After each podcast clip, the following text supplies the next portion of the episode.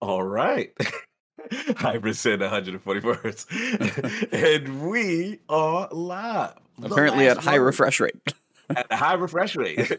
Welcome to the last word with Lord Cognito and Ebontis on that Friday evening campfire. Nice little special guest action. But first, E, how are you doing? What is going on with you? You should be smiling because of some announcements Dude. I heard this week. I got to see gameplay for Kena Bridge of Spirits, which was really cool. I'm looking forward to that game. It looks so, so cool. It might be like, it may be one of those like six hour, eight hour experiences if it's like an Ori and the Blind Forest, but like the animators who turned it into it looks so cool. And then mm-hmm. before that, totally blown away. Elden Ring, official like two hour and 43 second trailer. I've watched it like four times already.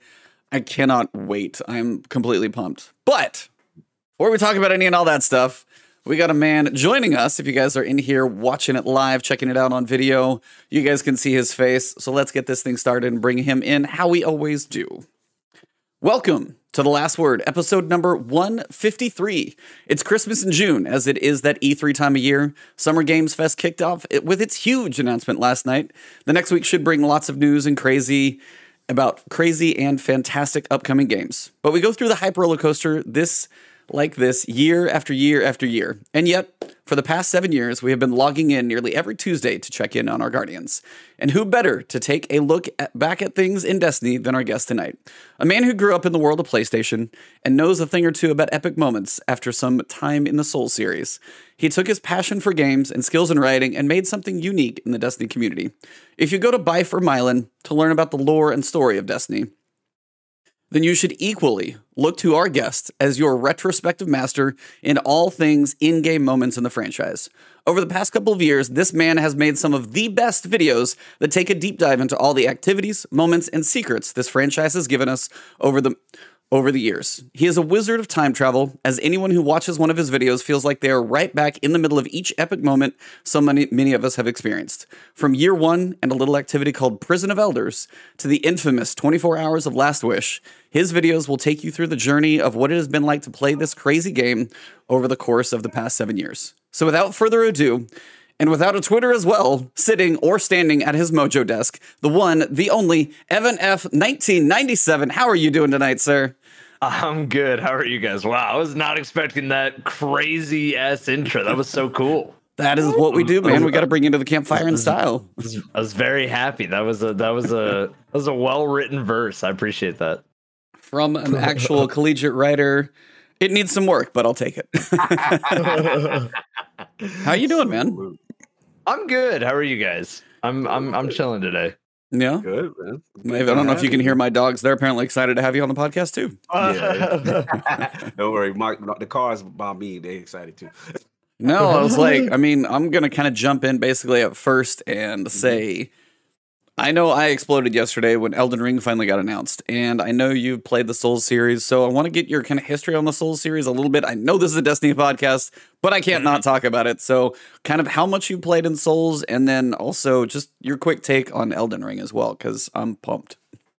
Um, I have played a lot of Dark Souls and Bloodborne and Sekiro. I think those games are probably, if I'm not playing Destiny, you'll catch me playing that, like just off stream, just by myself, just absolutely like goblining, just sitting here at my desk, just playing. Like they're just so addicting and endlessly replayable. And I mean, I was just blown away by the trailer yesterday. I think like it literally made my day. I was just in a good mood for the rest of the day.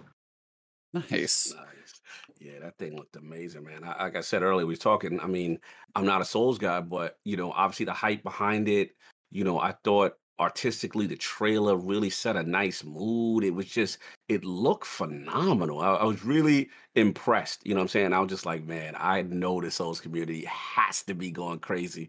So, E, I bring it back to you, man. Like, were you just in like this tears of joy? Did, did the tears well up? Were you like, like I wasn't in, I was like the tears it wasn't specifically tears but we were going through the full like 90 minute or so presentation I was working on Mhm. stuff back and forth catching the live things peeking back seeing And then, like, I'm hearing, but I wasn't quite looking at the screen because I'd stepped away. And they're like, I got one more. I'm like, literally come running back in the room, sit down, and I can see like the names pop up. And I was just like, yes, yes. Like, my stream's probably like pulling their headphones away so that so I don't like blow out their ears. Thank, thank you, limiters. So I don't do that. Um, no, it was it was really cool to know that it's like the biggest game they've ever made. It's an open world setting, and there's a horse that you could just jump onto at any point. You have a you have a you have a Epona. You have Epona, mm-hmm. and honestly, what is it? Miyazaki, I think that's his name, if I get the name right. Yeah. Um, yeah. Has some Zelda influence in some things that he's enjoyed. So it's like seeing something like basically a horse, like a mount that you can jump on. For one, kind of knows how big the world's going to be because you need a horse to run around on it. And then on top of that, you've got the fact that like we're seeing like magical swords come out and crazy looking bosses. I mean, it's a Souls game for sure. It has all the feel, has looked like the Sekiro like lightning come down with the dragon shot that you had. All the bosses look crazy over the top, but it's it's a full fantastical, not quite the Lovecraftian that they've been doing for a little while, not Bloodborne. It's its own thing and with the George R. R. Martin world building. People may give like Game of Thrones season 8 somehow, but like the world they built in like one through six and seven is fantastic. So if it's anything of that level and lore, man, people are going to be breaking that thing down forever. So I'm. I'm out of my mind, and we got a date. Like I thought it was just going to be a trailer. Cool, it exists. Yeah. You know it, and then yeah, it's like yeah. January. I was like, yes. And honestly, because I expect Destiny to probably be February, I'm like, perfect. I'll have time. So. Oh yeah, good. He's in a good space. Yeah. Yeah. Nice. It's like for me because I think my first Souls game was Bloodborne back on back in PS4. That was my like, first. I like oh, I, I, like jumped into it and was just like, all right, I heard about this game. You know, a friend recommended it to me. I hopped on there, like just completely played it for the first time without any any insight, any help at all. I got rolled. Like my first day, I think I spent 14 hours, didn't get past the first section. Like I was just so bad. It was so new to me. I was like, man, this is really not pulling any punches. But then, you know, once you learn it and you kind of understand that it's really just dodge and hit, as weird as that sounds, really just dodge and hit. It's like, eh, this game, you know, like, mm-hmm. all right, this is pretty easy. And then you just get better and better. And then every single playthrough, you get faster. You get, you know, you try new things. And then I jumped into Dark Souls 1 right after and was like, wow, like every single one of these games. Two, two is a little different. Yeah, two, I heard two, two is two, rough. Two, two is fun. It takes a little bit of time to get into, but two is fun. Yeah. Like especially, you know, you get you get the iframes working for you, then two becomes a lot better. But three is like the one that I think a lot of people really modern day mm-hmm. three probably holds up the best out of any of the games. Yep. Although sure. I would say if Bloodborne was on PC, that would probably be oh, the one that Bloodborne had 60 playing. frames. It's probably oh. going to steal everything.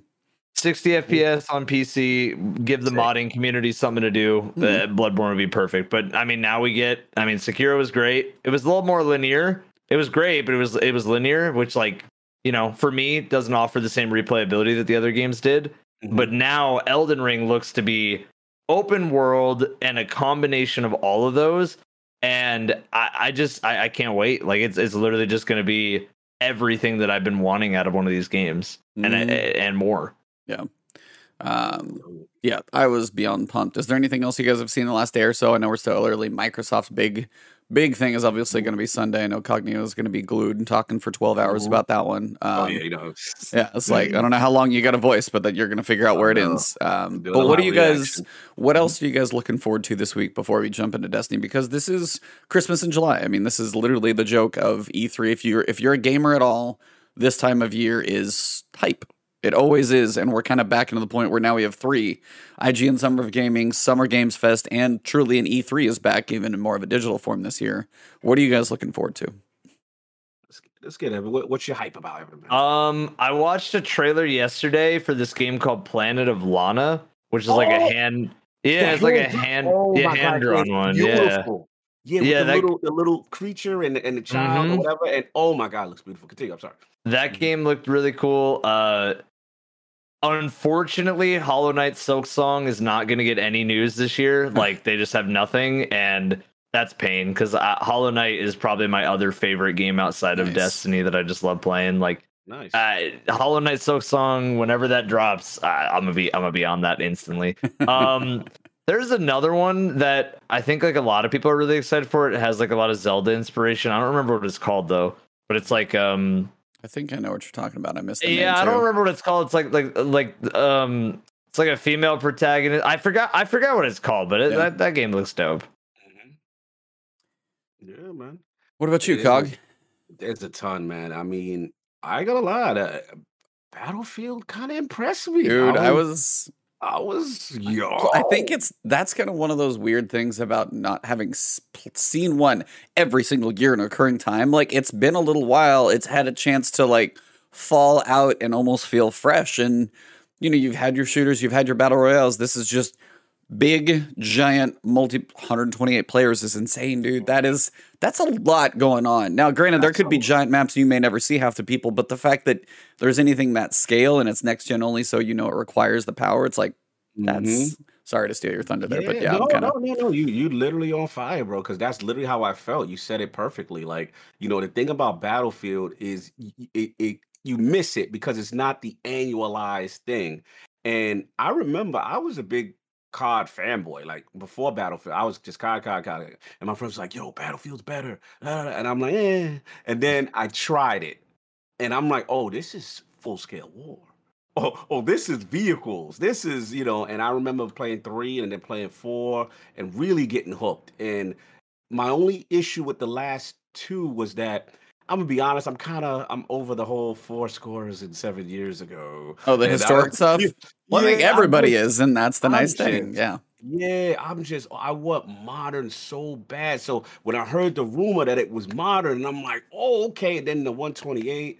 And then I like the goofy stuff. I like them jumping out the the, the plane with a rocket launcher. And then the, the other thing was um what what four used to do was this thing. It was a scripted event, but it was so cool to me. It was called Levolution. Oh yeah, And like the, the building would destroy and like big love giant it. So skyscraper would fall down, cut the map in half and stuff. Yeah, Mhm. yeah, man. So look, 128 players. I know there's a, a bit of controversy because there's no campaign. I, I get it, you know. But I'm st- I still have to admit it, it looked really cool. To um Evan's point, yeah, that uh, what is it, Planet of Lana game? That game Mhm. really sick. I will I say, was another- um, what is Mhm. like the isometric MMO Diablo Amazon game? You know what I'm talking about? That I, I was like, why does first off an Amazon game, and I'm not sure I trust any of those until they're literally Yeah. playable or for more than a Mhm. minute. But two, it's Mhm. like an isometric MMO, and I was so confused. I was like, it Mhm. seems kind of cool, but also kind of weird. That one kind of threw me off. it was Um, like it was like the Amazon one, right? The Yeah. Amazon MMO. Yeah. Tower of um, Luca or something like that. No, it's called like New World. I oh think. no, or- New or- World's like a World about- of Warcraft Okay. thing. There's Okay, like yeah. a, they have a set. I didn't even know they had a second game, so they actually have another one from Amazon. So yeah, I was very surprised that that's there. So there were some interesting ones. I mean, Xbox obviously is going to try and steal the entire week with everything they can possibly drop. So I'm very curious how much yeah, we see about Xbox is Halo. It's gonna be crazy. yeah, like I think I think we actually see something about like Bethesda stuff from Xbox. Like I think we see a lot of Bethesda stuff Yeah. because they just bought them earlier this year. Mhm. Elder Scrolls 6, I don't know if we get an announcement. I think we if anything we get like another little like weird teaser. But then there's that space IP that they were going to make. Oh, that Bethesda was Starfield, supposed to make. baby. Starfield, yeah. I Yeah, feel like we get more info on that. Like Mhm. maybe like not a lot, but just something. And then uh, there's there's supposed to be next week is supposed to be loaded. We're supposed to find out way more about Elden Ring on Tuesday. We're supposed Yep. to find out like a lot on Tuesday. Like Tuesday is supposed to be like the big day for everything. Yes. I work till about noon, and then I'm going to just be glued. So Oh yeah. Game of Christmas, same thing. I, I'm hyped. You know, Yeah. Starfield, let's see what's going on with that. The Bethesda showcase, we'll see what's Yep. going on with that. You know, next week is even more. Breath that's of the Wild Nintendo, 2. Breath of the Wild 2. Like, Oh yeah. I've been so busy. I mean, again, apologies for me running a little late today, but that's all right. you know, I've been so just being on podcasts and, and everyone wants to talk. Everyone's excited. It's that time of year, game Mhm. of Christmas, man. So yeah, I'm, Mhm. I'm hyped, brother. I'm hyped, man. yeah. Mm-hmm. Well, outside of the world of non Destiny stuff, which I'm sure some of you guys were like, can we get to the Destiny stuff now, please? um, but no, like uh, Destiny is kind of honestly hitting its stride perfectly right now between the storytelling that they're doing, uh, the world that they're kind of setting up, and things like that. And before we go too far, kind of wanted to ask you, Evan, about Mhm. some of what you've been through over the past couple of years in just this like explosion on your videos and how you've been doing these I can't think any better way to say it. Just like the amazing retrospectives that you do about any topic, activity, event, raid, raid, whatever it is. Like, how did you? What made you decide to do that? And then in the depth that it did, with like, what was the explosion that caused you like? This is like my thing. I found my niche. Like, what, what, Mm-hmm. what kicked that off, and where did it begin? So like it all kind of began when I was there was a summer where I decided like, you know, I, I had this like internship kind of like like paid internship opportunity working for this cool company, like this corporation doing the you know, boring like corporate video work pretty much, but Yeah. it would have been like really good on like a resume. And I decided I was like, you know, I kind of don't like doing this, but I also really like making content. I always like I like I always enjoyed making videos. Um so I like started doing some guide stuff and then I found that guides weren't really making me happy. Like I wasn't really enjoying talking about like how to get this title, how to do this thing. Like it's not for everybody and it wasn't for me. And then one day I just remember this like very very clearly. Like one day there was I made a guide on solo flawless pit of heresy. And that video like did really well. Like the first day I think it had like a hundred thousand views and I was like, holy hell, like people really like this No, okay oh, cool let me let me try something new because there was this whole thing about bagel 4k and zupa dupa going for 999 power like that mm-hmm. season and it got like a lot of attention i was like you know I, I like i like thought to myself i was like nobody is really talking about like the community side. And that's the side that i'm always like interested in is like the people that are doing cool things in these games like taking things the devs don't really intend for them to do and just pushing the boundaries forward. Because like for me that just shows that people love the game and like they're so committed. And i think that's the part that like on youtube especially people are like dude i want to hear about that. And like i always want to hear about that stuff and i kind of thought to myself i was like you know every time i do a raid every single time i do a raid somebody is like on lfg somebody's just like hey you remember when this thing was busted for this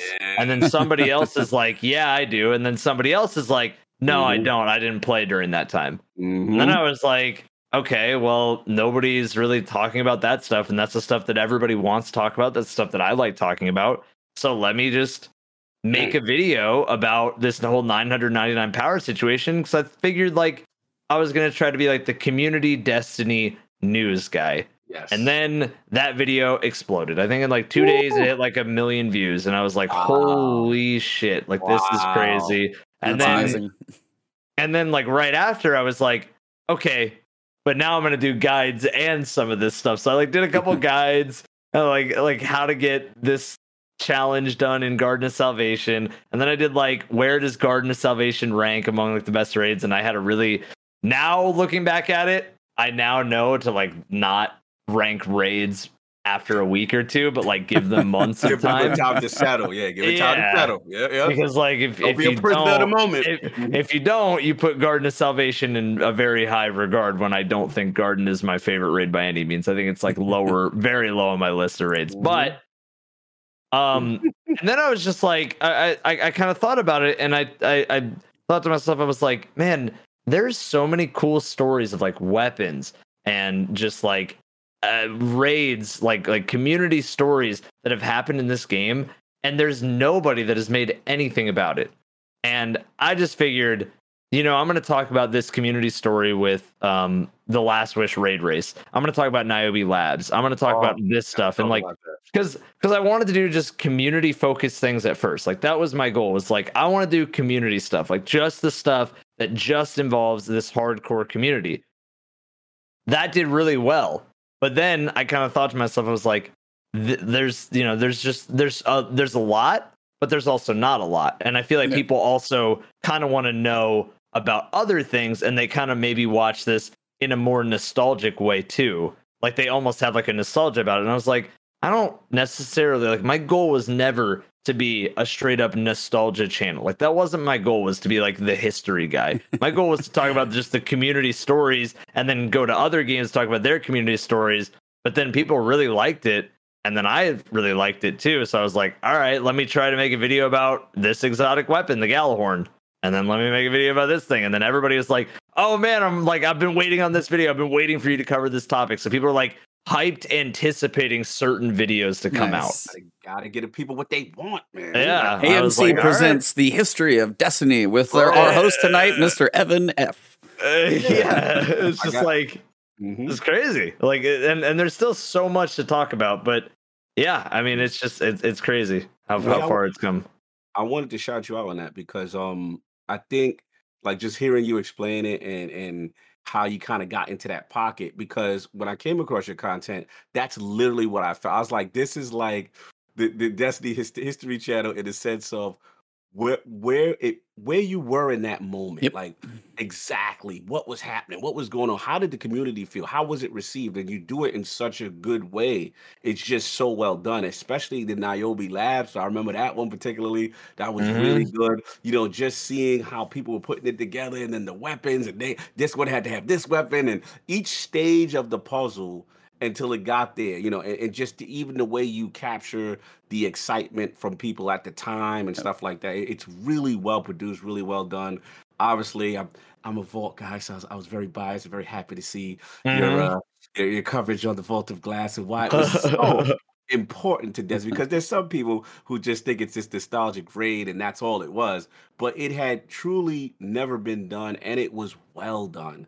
And to see how you chronicle that, it was just cool. So you, I, I love how you have that pocket and you kind of embraced it because you realize, hey, the people they do want this, they do enjoy this content from you, and, and for you to continue to, to to do that stuff and also look out for more stuff that they ask you about. That's pretty cool.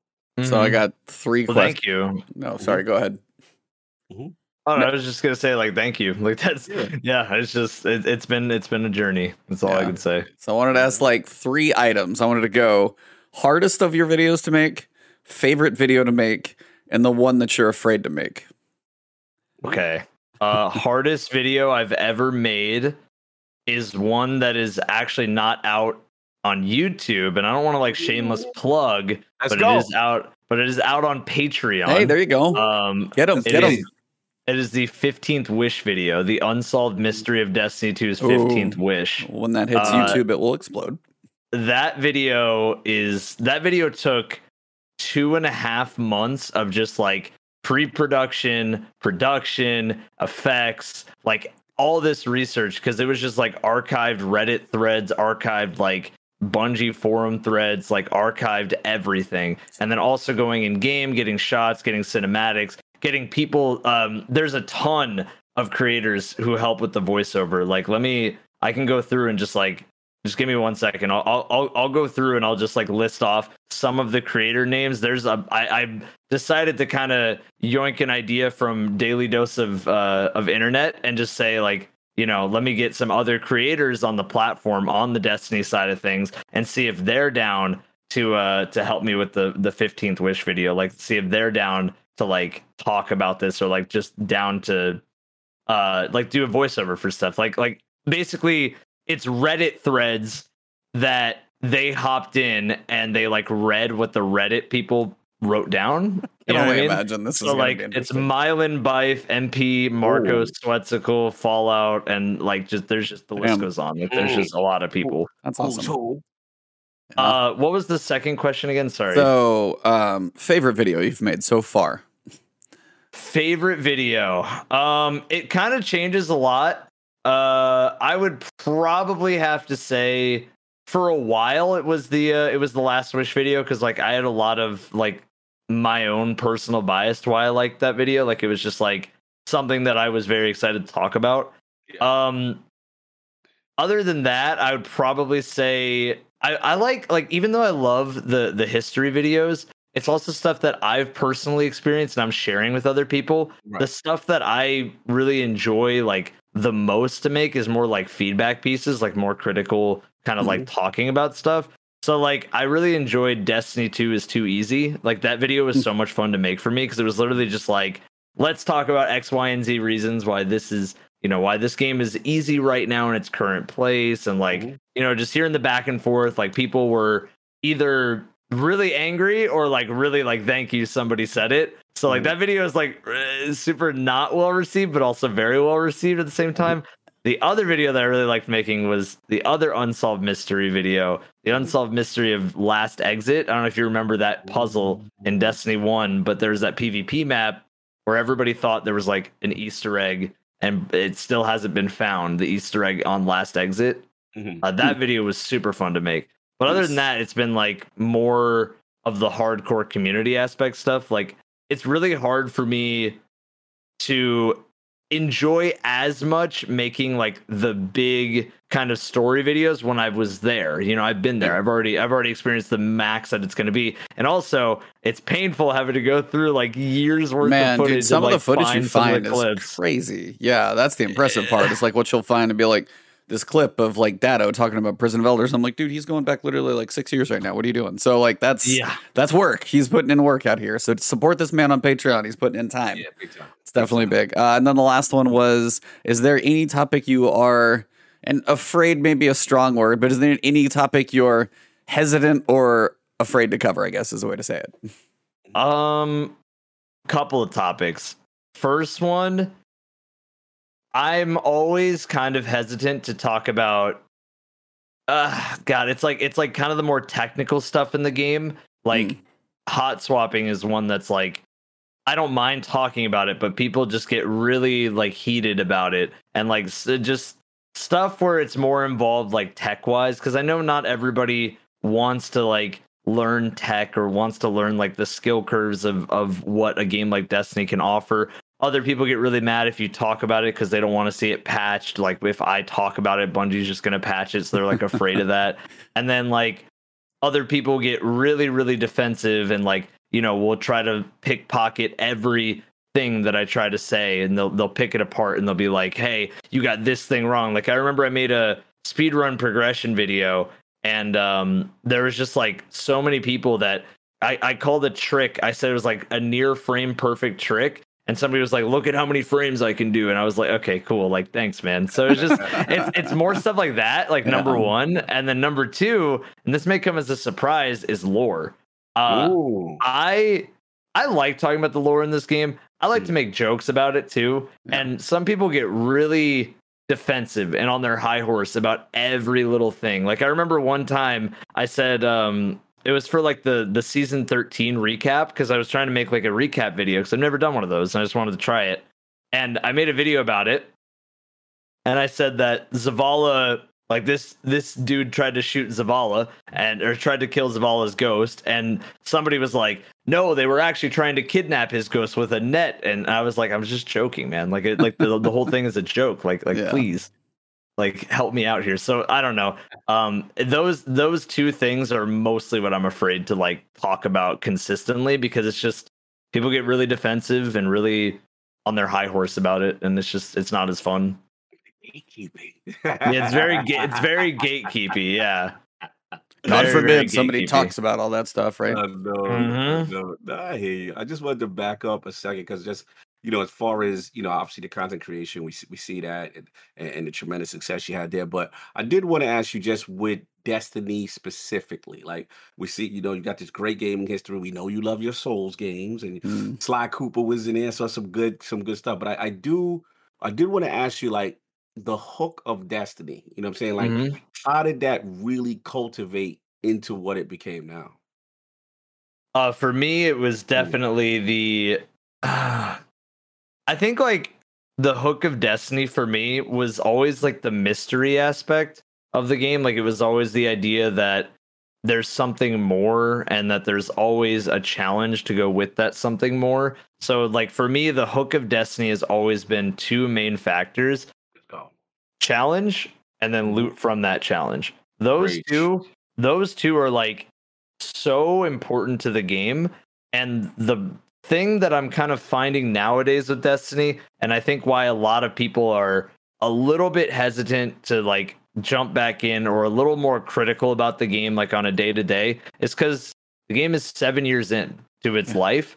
And like it's hard to come up with new ideas all the time and it's and it's really really hard to consistently do something that can deliver on like the scale of the first time you go into Vault of Glass or can deliver on the scale the first time you go into shattered throne. Like those things are really hard to pull off. Um I do think Bungie making the game more casual is not a bad thing, but it's also not helping them either right now because I think right now their player base, they've grown with the game. They understand the game very well. Yep. The people that are playing the game every season have been playing the game every season since Destiny 1. Like they have their people. Right. Now the thing that, that they need to do now is to kind of and, and they're doing it with Vault of Glass having a, a master difficulty Yes. is to is to squeeze that challenge just a little bit harder because right now players are just slapping everything that they run into. Yeah. Like we're just kind of running over things and then it starts to make the player go, "All right, we've we've got our god rolls. We're bringing them Mhm. into activities, Mhm. but and this is, this is you know, I don't I don't mean for this to be like a negative take about the game, Yeah. but I also like I, I I find myself getting a god roll and then going, okay, what's the point of the god roll right now? Because PvP, you don't have all these new maps, you don't have modes. Like stasis just got fixed, which is in my opinion great. Mhm. Um, but like people don't have a place to really bring their best builds into the game right now until that challenge is ramped up. The loot though has been great. They've been delivering on the loot very nicely. Now it's just on that challenge aspect. How can you make the game significantly harder for people that have already I mean, we've experienced the game. There's there should absolutely be options for people. fair enough. Fair enough. I would agree. E, Yeah. what you got? No, I mean I kind of like that because whether it's been me doing solo nightfalls or you trying to go through and do a raid, and then it's like it is the difference of when you feel contest and you're like, yeah, I couldn't, you know, it's like Templar was tough or didn't quite get past this one. Next day, it's just you're like, oh, what's up, Atheon? You're just like casually sitting next to him. He spawns in. It's not even the same encounter 24 hours later, and you're like somewhere. Somewhere there's a happy medium in there, even for them to give you Mhm. something, and Master's going to Yeah. take that probably a little more. I did want to ask you though, when you comes to difficulty though, Mm-hmm. because we played Souls games, like there is, and I know they're not going to translate one to one. I get that, so don't somebody just jump in the comments and crucify me too soon. it's going to happen already. It's fine. But the idea is like the idea of a Souls games. It is punishing. There's not a lot of margin for error. You have to learn. You're going to repeat fights and stuff like that. When it comes to like say a Grandmaster Nightfall for a lot of some people can like get through them pretty casually now, depending on how they play. But there's also the margin for error is small, but it's also like it's not like I'm focused on somebody on the ground. It's like, hey, I peeked my head out and I got binged by a sniper, yeah. and it's just because they're so, and it's only because they're over leveled. You people Yeah. can go through a Souls game naked and still technically beat it because it is doable because the skill is there. Like if you go into you know Grandmaster naked for one, you can't. But two, it's just like so when you go for the difficulty, do you like the scale of difficulty of say a Grandmaster? Is there another way you'd like to see it to go? Um, just obviously because you've got kind of a similar background to I do. Yeah, I mean, I think with oh god, this is like this is something I, I think about actually quite a bit. Um Grandmasters are a really cool idea, and I like that they have like adept loot tied to them, like for for beating, you know, Grandmasters. But I also think that Grandmasters very much are dependent on everything else in the game. They kind of they kind of adjust their difficulty based on everything else. So right now, um, if you think about it, the main I, I guess I'll start by saying the main issue with Grandmasters, yes, is the artificial difficulty. It's the it's the fact there's like contest mode plus all these different modifiers working against you. But it's also enemy variety, enemy placement is like a huge thing. Um, when they started introducing Master Nightfalls, uh, like one of the things that I remember very clearly was like the Nokris Nightfall. You walk in there, and instead of like a wizard being there, it's an unstoppable ogre. That was a really cool use of champions, and like I thought that was really really nice. Um, but unfortunately, like not all Nightfalls get that same treatment where it's like they get revamped and they get like new enemy variety and placement. That made it interesting to me. Like I think one of the things that made strikes stand out to a lot of people in Destiny 1 more than Destiny 2 was that every year strikes got a facelift. Like you would fight the Taken, then you'd fight Siva, then you you know like and you'd have different variants that you run into. Yeah. Yeah. Grandmasters definitely need to offer that variance. I'm not saying every time you load into it, enemies need to be different. I'm just saying compared to the normal strike, there Mhm. needs to be some sort of new enemy variety, enemy placement. Uh, enemies need to be hurting you, uh, but not just one shotting you because the one shot mechanics. I think everybody is like, all right, I died, but like, come on, at the same time, Yeah. you know. You're like, oh, I looked the wrong direction.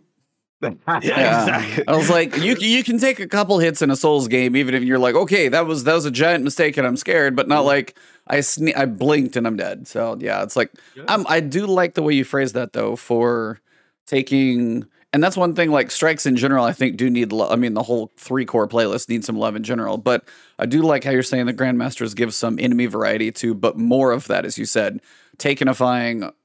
Please don't takenify everything though. Like the teleporting, the teleporting has got like so when you go into a casual, you're like, no, stop. The overload captains remind me of that the most. The overload captains when you're doing like a master Yeah. lost sector, and you're like, Oh, gee, just stop moving, dude. He's just like, bing, bing, bing, bing. He's like, dude, are you on a pinball machine? What are you doing? um, so those moments occasionally I get you. I like the I like the idea of the enemy. Where, hey, here's this thing you're expecting. Okay, now we can spice it up. And honestly, it'd be a point to where, um, even like you get to an encounter and you're expecting, hey, there's these types of enemies paired with a whole bunch of thrall. Well, what if it is an ogre now with acolytes? So you're saying like ramp it up, give you different variety, but also take the one shot out and give you. If you're gonna throw so much at me, you got to have a little bit of cover too. And they've gone to these like circular boss rooms everywhere. So it's like Mhm. at some point, you know, they've gotten away from the cover because they don't want people sitting in the back, but also I gotta breathe. Oh yeah. So there's there's a delicate balance, and I know they're working towards it. I'm very curious for Witch Queen to see what they do, but like I am very, very with that. Like, I think Witch Queen is the time that it's it's kind of the make it or break it time for for Bungie. Is the Witch Queen? I, I think everybody's kind of not not hold on, not make it or break. Not make, it or break, it. Not make it or break it in the sense that like, hey, the game's gonna die. You know, Let me yeah, quote him right here. Oh, it was on yeah, June 11th, 6:42 No, p.m. no, No, no, he's been no, quoted. no, okay, no, no. no. Historians So- of Destiny said if Witch Queen got fire, the game's in trouble. You heard it here first. Agree. No, I, I, I, Yeah. I big agree. I think so many people are like, okay, Bungie, Savathun, Witch Queen. This has been something that we've been thinking about since the Taken King was over. Yep. This is what we've been thinking about since the Mm. Taken King. If you don't deliver on a grand scale to the like, I, I think no matter what, you've already set yourself up for disappointment. Like I think anybody I, I, I think I think no matter what Bungie has set themselves up for people to be upset about every little aspect, yada yada yada. However, I think the Witch Queen will deliver really well. I think it'll be fun. I don't think it's going to be the like. I, I I'm hopeful that it'll be the pinnacle. I'm hopeful that it'll be the pinnacle of, of the series. I, I for for my career, for all of our career's sake, Yep. I'm hopeful Yeah. that it'll be the pinnacle of Destiny. But at the same time, I also am going to be as realistic as possible and just kind of say, you know, it'll be a really fun time, but I don't think it'll be what like kind of the Half-Life 3 people, like the people that want Yeah. the perfect game from start to fin like I don't know if it'll be the Elden Ring delivery. Like I don't I don't know. we don't know until we see trailers. I don't know if we see a trailer this week or Oh. in the next few So- weeks. I don't think we do. It's like my hunch, depending on where they figure out a date and things like that. My money is still on Game Awards because it's December. Perfect Mm. lead into like holiday season because Mm. then they would probably have an idea when they want to launch it, have enough built and stuff that they could show. That's still my so you can put a pin in that. We'll see if I'm right or not. Um, Mhm. but yeah, it's like for me, and I kind of wanted to ask each, each of you guys the same thing. I'll start. For me, Witch Queen is one of those things because right now, Destiny can easily be a Tuesday game. If you want to stream it a lot, you want to do Sherpas, you want to, re, you know, you want to do some things. But there's some people who also can play it on Tuesdays and get a lot out of it. The story's really good, but the season only has so much each season. Uh, Vault of Glass is tons of fun. You know, depending on if you get Vex and it kind of sucks, then you know that doesn't quite sit as great. There's certain things right now you know, it has its ups and downs for sure. It depends on if you enjoy PvP or you can't stand it. It's a little better state. Um, but when it comes to Witch Queen, what is the biggest thing that you're hoping for? And again, I'm still hoping for like an Armor 3.0 personally, Mhm. because it has been mentioned. There's a point where it's like I was worried about how many mods could function on a character. Maybe that far out they could make the systems work better. But for me, an Armor 3.0, because even now I get a class item, I'm like, why are you even dropping? You need three class item- items between now and um, basically Witch Queen. One of each. Like Solar, Arc, and Void. You have three class items. You're done. Like I never need to see a class item until Witch Queen.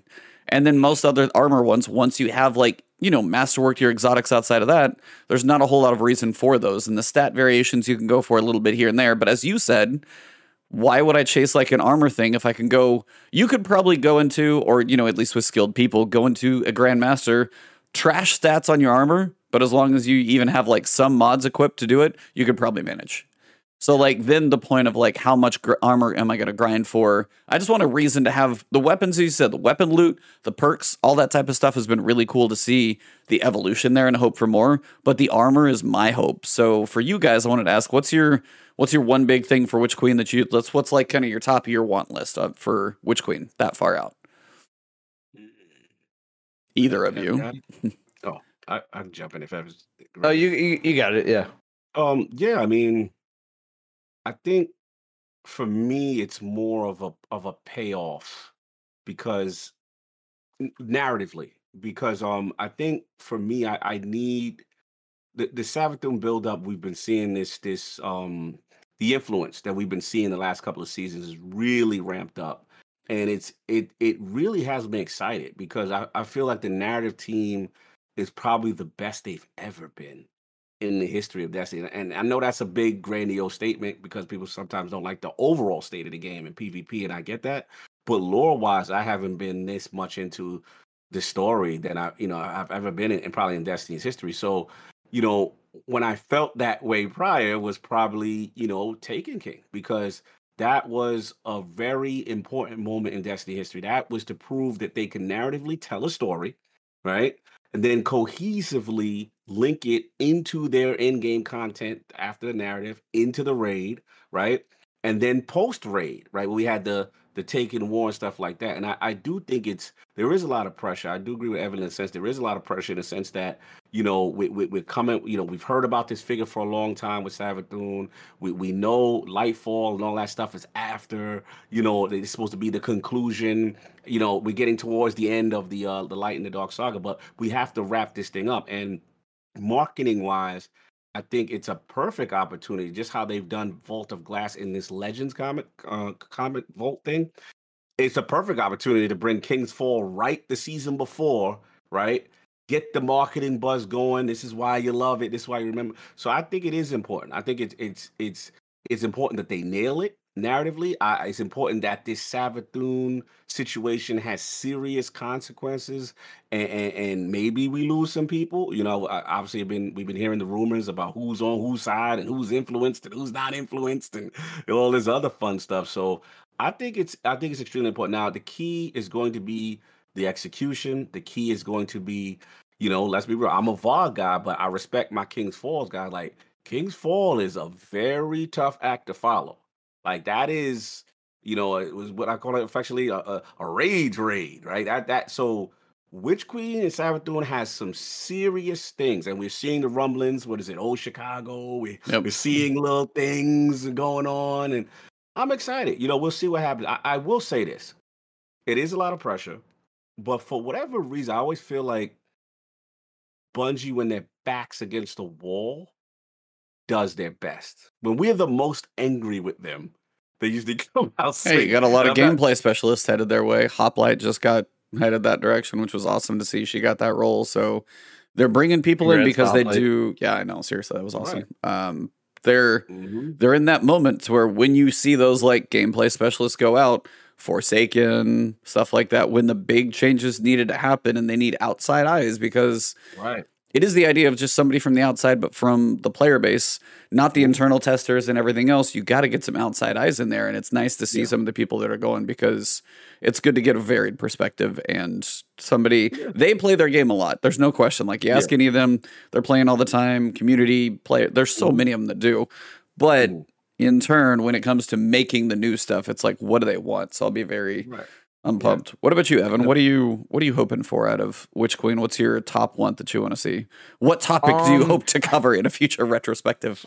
well, of course, I'm looking for like you know the best raid that they've ever made and stuff. But like that, that's that's like a guarantee is that they're gonna make a great raid. Yeah. But I also really, really, really want to see them overhaul their leveling system because it is Mm. it is so boring at this point. We've had the same thing since Forsaken as far as the leveling system. Like we can't have another year of of the same thing. And like I think a lot of people don't really realize how important the leveling system is to the game. Like this is the first season where we haven't really had to care about leveling at all. Um and I think people either really like that and are like just enjoying that or you're on the side of okay this is cool but now i'm like on week two and i'm i did the raid i got my loot that i wanted and now i'm out and i'll see you in like three months and like Yep. i don't know if i don't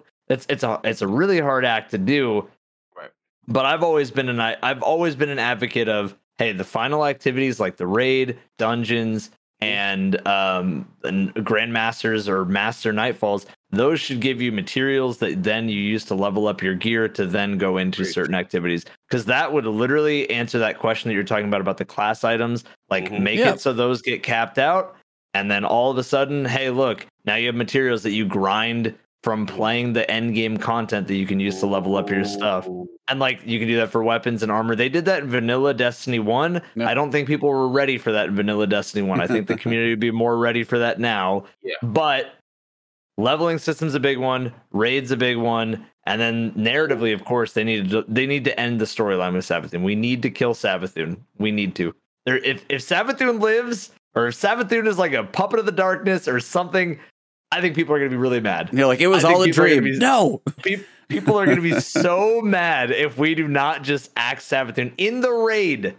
In the raid. Ooh, in the raid. Okay, would- I got you. I got Back you. I to got you. King's Fall, like Back to King's ultimate Fall. finish. Yeah. Like, yeah, the ultimate finish. Kill Savathun, the raid Yeah. boss Savathun. Because oh. Aramis, a lot of people are like, just push her off the cliff. What, what, what are we doing? Like, why are we leaving it there? Yeah, Yeah. yeah. She has this much health. You can see it. She's definitely still alive in there. Just give her a push. And then that's it. That, that's all you got to do. That's it. End the saga. End the, Yeah. listen, I'm with you. Let me let me back it up because you guys break break uh good points in reference to you know you guys talking really good stuff leveling system armor 3.0 like i want to give it back to e because i know he he always talks about it but it's like i need to know specifics like do you want them to i know i know we're big fans of outriders in terms of how they handle gear right and how they handle armor look at you like yes, yes, it yes. started Right, well. and- Let's just leave it Right. there. Well, well, uh, Started it started well. well. It started well. You know, the, the fabled Destiny killers that start well. But the thing is, like, what that we we learned, right? The appreciation of, for every boot and every armor, every gear, every headpiece. There was some association. Shout out to Slow Mo's in the chat. He's a division guy, right? You know what we love about division is you know the armor sets and stat bonuses and like do you want do you want do you want it to mimic any of those type of systems I mean, what I would would I love I love satisfied? literally a mix Yeah. of what you and Evan both said would be cool. Okay. So some way, for one, like coming from a World of Warcraft background, which I know everybody hates, No, but, in but in Luke, Luke likes that's that Luke loves that. yeah, stuff, no, I was so like, yeah, scary when I talk about Luke stuff, right? Yeah, Uh, but it is the idea that you could be level 60 say you Mm-hmm. know in world of warcraft take our level 1300 for example and you could get a piece of gear that would be say 55 stats in a normal strike. Say then you go into nightfalls. Now your gear can drop up to a certain level could maybe have another re- like slot for more mods. Like you get to a point where the more difficult the activity opens up more possibilities.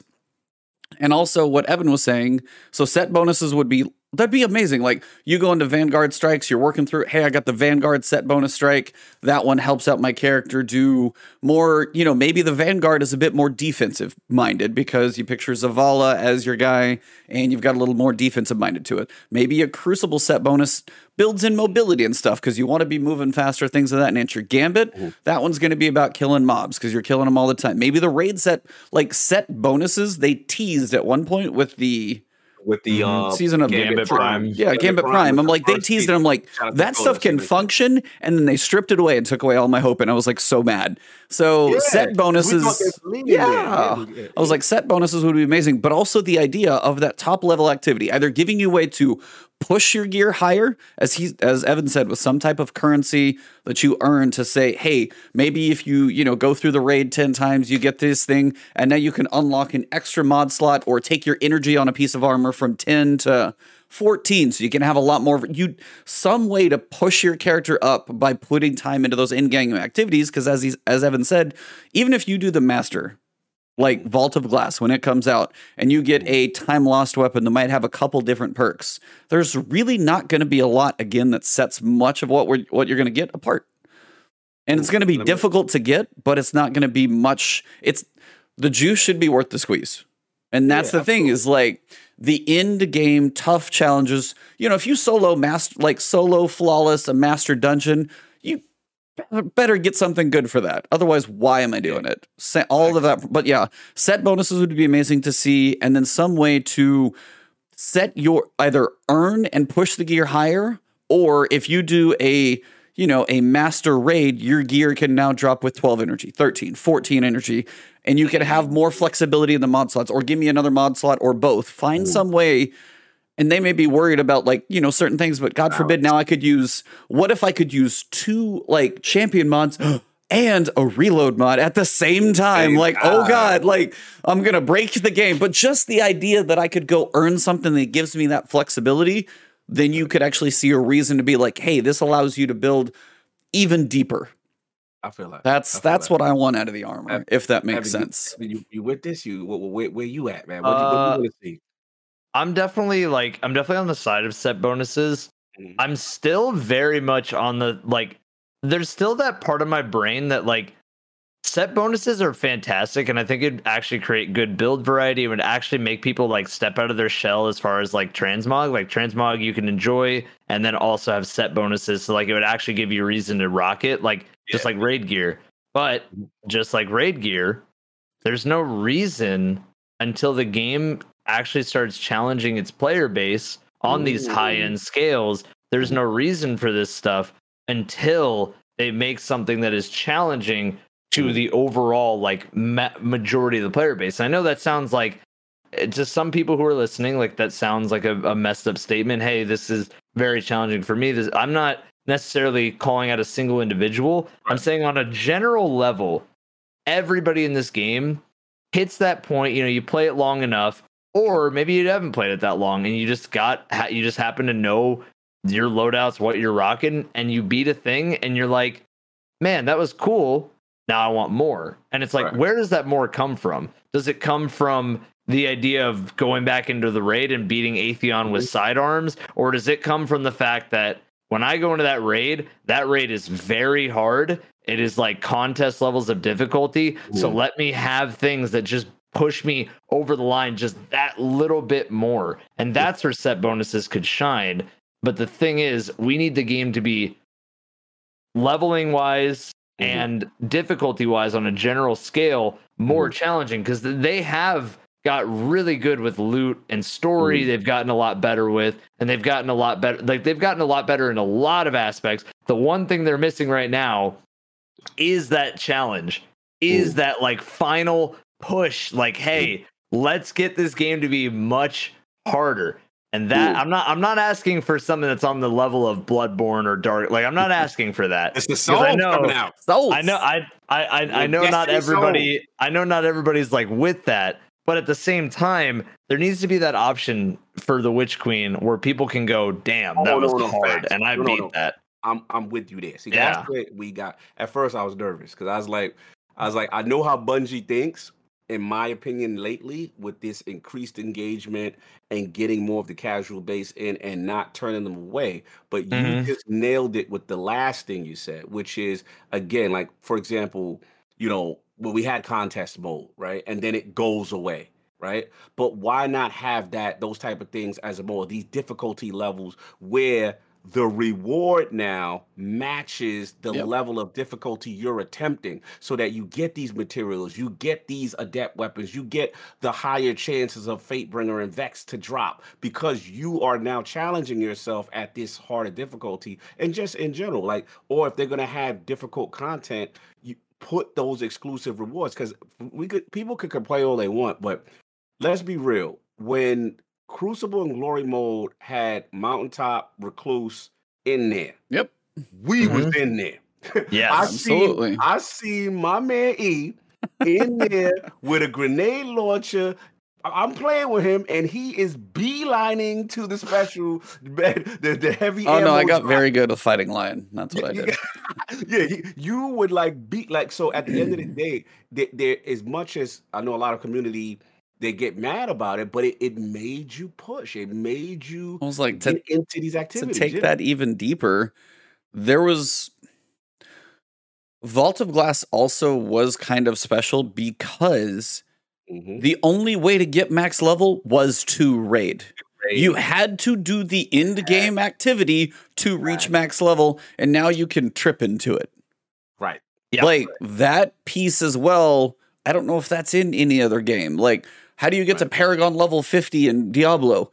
Go get your ass killed and probably Paragon 40, 49 or so. I don't know even how those work. I haven't played in so long. But like, that's the idea is like, have the challenge be the thing that gets you there. And that's the incentive to be like, all right, I'm a kind of at max level. I know that if if there's no carrot out there, people aren't going to go look and try and find a way to do it. Uh, the carrot Right. has to be there. Carrot. The Well, carrot is the the best thing that I can use as an example going off of that is like that feeling of Forever 29 that Destiny 1 Vanilla had. Yep. A lot of people meme on it, but like realistically, when you were 29, the raid was still very very hard. Yes. And then once you hit level 30, the raid it didn't become easy, but it became all right, now I'm at the level of the raid.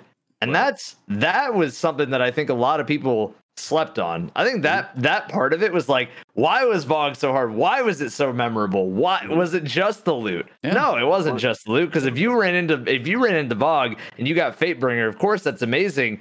But if there's nothing challenging that Fatebringer makes a little easier on your life, then mm-hmm. VoG becomes not as cool.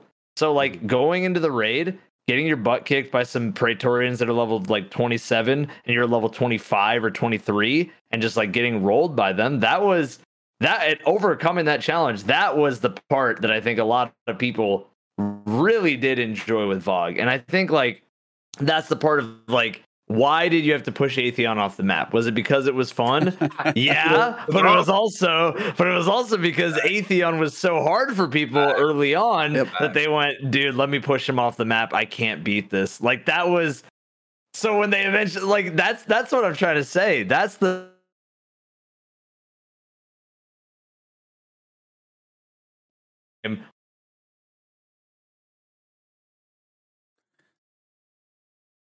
especially this past two seasons has been great. And uh the story has been getting significantly better.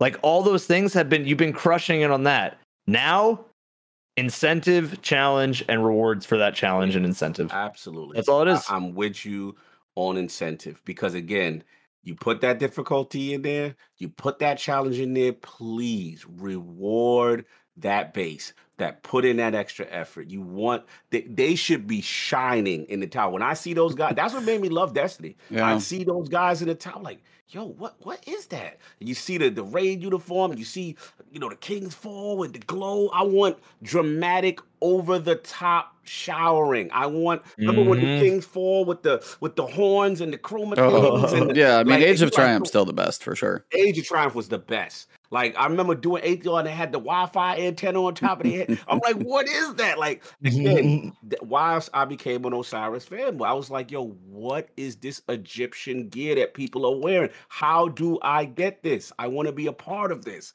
You know what I'm saying? And, and oh, I Oh, so you just like the gear, not the man. No, I'm just kidding. No, oh, he got he got good clothes. You know to got good clothes.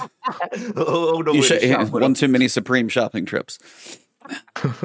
but yeah, man, like literally, that, it- it's that kind of stuff. And, and and again, you know, when even with the glory, when they introduce glory and, and recluse and mountaintop, and you're like, yo, I got, I got to get my behind in, in glory. I got to get in there, man. So go over the top with it, reward the base. They will be happy. You will then push people past their little comfort zone, and then, like you said, you you, you became a good fighting lion player. As Oh no, result I honestly never there. like breach full grenade launchers. was Like God, these are awful. And then I had to learn to use them for mountaintop. And honestly, now like Salvager's Salvo, dude, I probably piss people off with that thing. And I know everybody hates those to a p- passion right now, but Like, Mhm. if you just have never used one and picked it up, you're probably going to be terrible. But if you use those for a while, especially now, like that they're actually in a decent space and salvage versus chain reaction, like mods that make it really cool, they're fun. I wish, I wish they didn't cost nine energy and seven energy to use some of their mods, but they're still fun. Yeah, yeah. The mod. Okay, I'm gonna say this now as my last thing. Oh, do it. Witch. Queen, let me open the whole. Boop. I'm gonna censor myself. Artifact, the whole artifact. Don't limit me to 12. Let me have every mod. You already make them too expensive. I can't combine things. Let me have all of them because there's no reason I want to be like, which what which is the last two that I pick? I could experiment with the other ones later on. No. I'm okay with that. However, Okay. only thing I will say, Don't make it extre- insanely long. I'm with that either. all, all I'm saying is, if they don't, I'm with you. If they do that, great. If they don't do that, there's this game called Outriders, right? And when I make a mistake, as far as my skill Oh, tree, and my undo. tree, Just let me I reset hit it. an undo button, and the game Yeah. ain't going to Yeah. charge me, and then double exponentially every time I want to Yeah, reset. okay, the then damn that, thing. yeah. If just Yeah, yeah, reset skill where trees I'm- all the time. Yeah, just do that. Just be like, you got 12, reset, undo, reset, undo. Just do whatever you want. Sure. Bro, shout out the cool guy. He got a good video right now, right? Um, it's the uh it's the oh, it's a good mod, man. It's uh oh yeah, impulse recycler. Right? I didn't even know about this. Grenade energy. It is an amazing mod. He's got these things where you're getting grenades and super energy because of this build, right? I already reset my damn artifact like three times already. It's gonna cost me over 80,000 glimmer. Like, why? And then there's a cap on glimmer. So I'm like, why? Why, Bungie? Let me play and tweak with your game. Like you you have it there. I don't understand what is the mentality by penalizing me to reset an artifact that you make available for the season to to, to try to introduce different playstyles, but you making you penalizing me so that I can't do it. Yeah. Like that got to change. So I'm with you with this artifacts that either let us rock out Well, just whatever you or want. Yeah. remove the cost. Yeah, one of the two. I agree. yeah, you can unlock, you'll say maybe only 12 is the number you can have unlocked, reset and pick them again. So you have the same requirements, but let me do it anytime I want to. That's sorry, I just thought of that and had to scream it again. So if, if Bungie ever hears one of these, just please right. take the cost out. There's no reason for that. Luke, you heard him. What about you, Evan? Before you, you got anything else you want before we kind of head into more of the recent activities since we've been future and past so far? Um, I'll say one thing that's really important for Destiny. Like myself, I I okay when when I'm done with Grandmasters, when I'm done with Strikes, when I'm done with Gambit, when I'm done with raids, when I'm done with the whole game, a big part of getting the God roll is PvP. And I know a lot of people don't really like PvP in Destiny. I really do because it's just it's gunplay. It's fun. Like it's fun shooting people But- saw it right here. realistically, maps and game modes, we just need more. That's Yeah. that's that's kind of it. Like like honestly, that's that's another big thing that we are currently missing pretty badly. And I I have a feeling that they're gonna bring more in the future. Like I don't think they're gonna completely ignore it forever, or else they wouldn't have spent what this entire season like revamping stasis they wouldn't have spent time making pvp changes all over the place with snipers shotguns and then i think they said something about trials getting a rework at some point in the next year so like they're not ignoring it but at the same time we're so hungry for a pvp map a, a new pvp mode because i really enjoy what they did with scorched and if Mhm. they want to keep doing stuff like that where it's like crazy this or that like Yeah. fly across the map like that was cool just give me more maps to just experiment with like we just got this huge winter beautiful planet europa or i guess eh, yeah we, we Mhm. just got we just got europa Yeah, no man. i, I, want to see a map in the clovis bray facility oh, wanna see I want to see a map Oh, out dude, in the that would winter be so tundra. clean. Out- Yeah, Right. both of it. Fire. Like how and how same with gambit Mm, how is that not done? Mm, mm, that that to me is like Gambit needs some maps because Gambit is actually people forget Gambit's actually waited longer than Crucible for new maps. Gambit hasn't got a new map since Gambit Prime came When out. They, they take maps away from Gambit. too. Yeah, they And then took two took away. away. And you still Yeah, have they- maps on other pl- you still you can still go to Mercury when it comes to Crucible, but Gambit had to lose two maps and you're like why? Like, it already why it is already is painful why is enough. the why is the Dreaming City Gambit map gone? Like that map, uh, the Dreaming City's still here. So like that that stuff for me that that's another big one. It's like because that's my final place that I go when I'm when I'm like bored and I'm like ready to just I, I still want to play Destiny. Mhm. Um, yeah, exactly. Like like we're just because we're looking for something to like constantly keep our brain active and constantly have fun in the game. And so Mhm. maps like Crucible is like such an important part of like what keeps the game going past the first Preach. two months of, of people Preach it, playing it. Can you Yeah. imagine like paintball in the Vex network? Mm-hmm. Yo, could you imagine a, like a, A map in there would be a so map. cool. Like how Yes. expunge be looking? Like how? Oh, like, it'd be so like, cool. ooh, If we got vibes? if we got a PvP map based around each seasonal activities kind of area every single season, that would be awesome. Even if it's just one. Like that would be so cool because then people would be like, "Oh, look at this little spot that I learned. Look at this little cool thing." Mhm. You know, one thing that because I because I love playing like right now I play a lot of Valorant. I love I love Valorant. I love those types of tack shooters. They're so much Mhm. fun. Nice. Um, one of the things that like I've learned with Destiny is that I mean they, they have a lot of geometry things where they just decide to put like a tree branch there for no reason. You're like, oh, I just tripped on this branch. What's going on? But like I just Oh. I love having map variety and I love all the movement and gunplay options we get in this game. Just give me more PvP maps and I'm I'm there. I'm And- there for literally.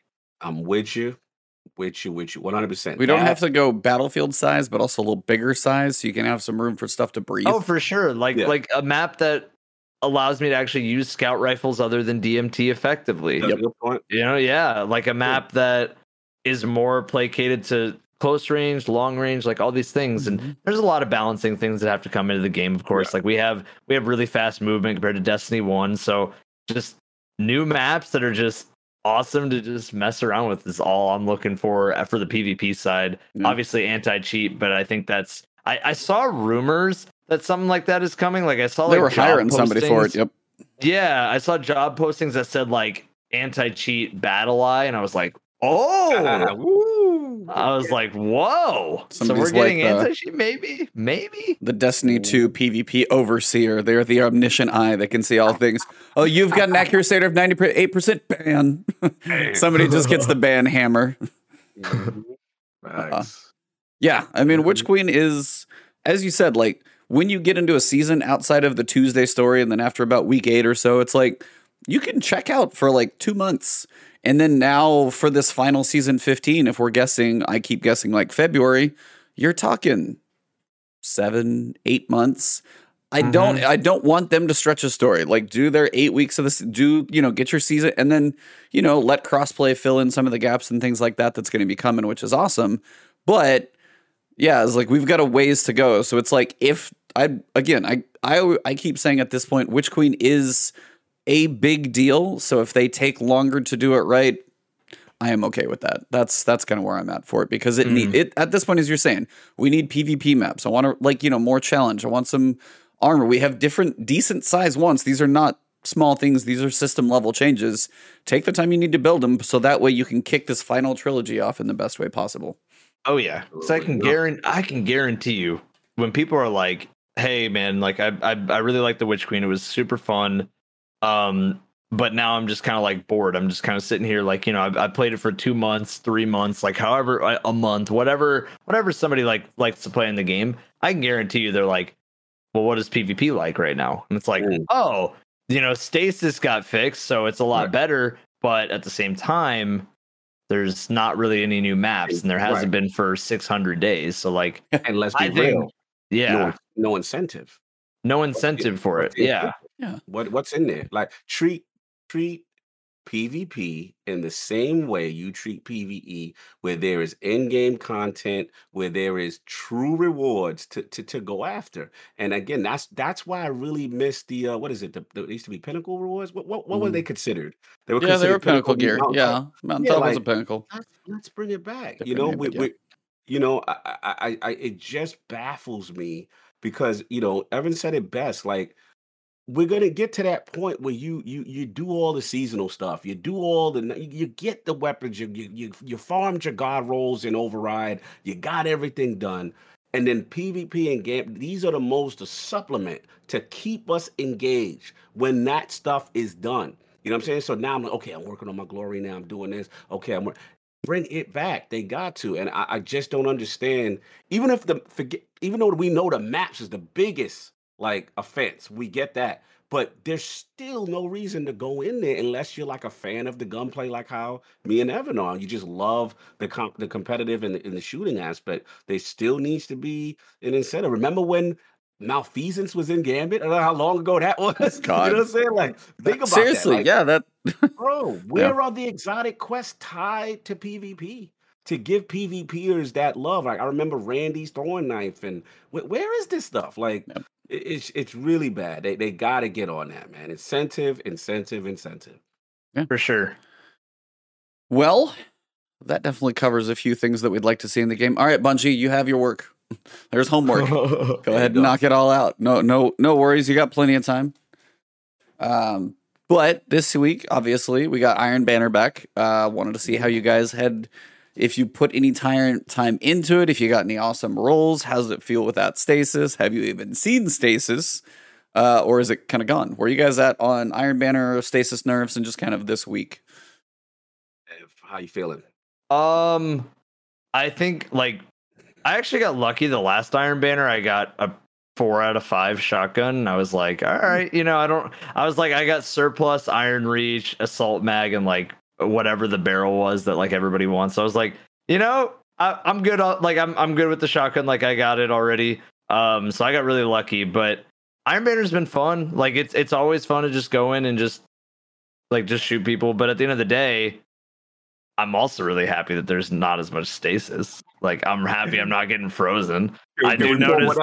Oh yeah, pour one out for stasis being gone. Like crab rave it up for stasis being gone. But crab rave is this think, a Beat Saber band here? Oh yeah, we're crab raving. oh nice. I feel like I feel like Hunter stasis is still there because hunters are still like you know people are people are right now they're reacting to the fact that stasis got nerfed, so they're like, all right, I'm not gonna play stasis, but Hunter stasis is still very powerful. Mm-hmm. Warlock stasis still pretty powerful. Mm-hmm. Titans got nuked. Yeah, Titans got it hurts hard.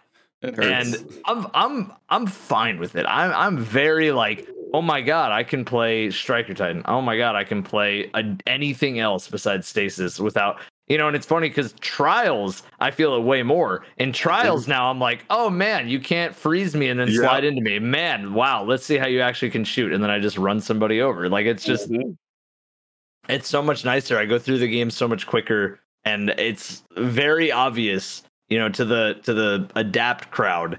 Just adapt to stasis. It's very obvious that the adapting was not an actual like it, it didn't work out the way that I think people in that in that kind of base who were like, hey, just adapt to stasis, just get used to it. It's like you can't adapt to a movement shooter being completely frozen for like five seconds at a time. Like you can't adapt to that. I mean, MTash literally quit the game because Stasis was just ruining his fun. Yeah, he so still like, isn't even officially really back. No, mm-hmm. he's just he's not because he's just like you know what, Stasis, it just ain't it for me. And I mean, I have a very cynical take on Stasis that like I I know not everybody's gonna agree with, but I also think like business side, the way that like I'm thinking about it with Stasis, I think Stasis was pushed out that powerful in an attempt to sell a lot of copies of Beyond Light to free to play players. Because what's going to suck is getting frozen by somebody.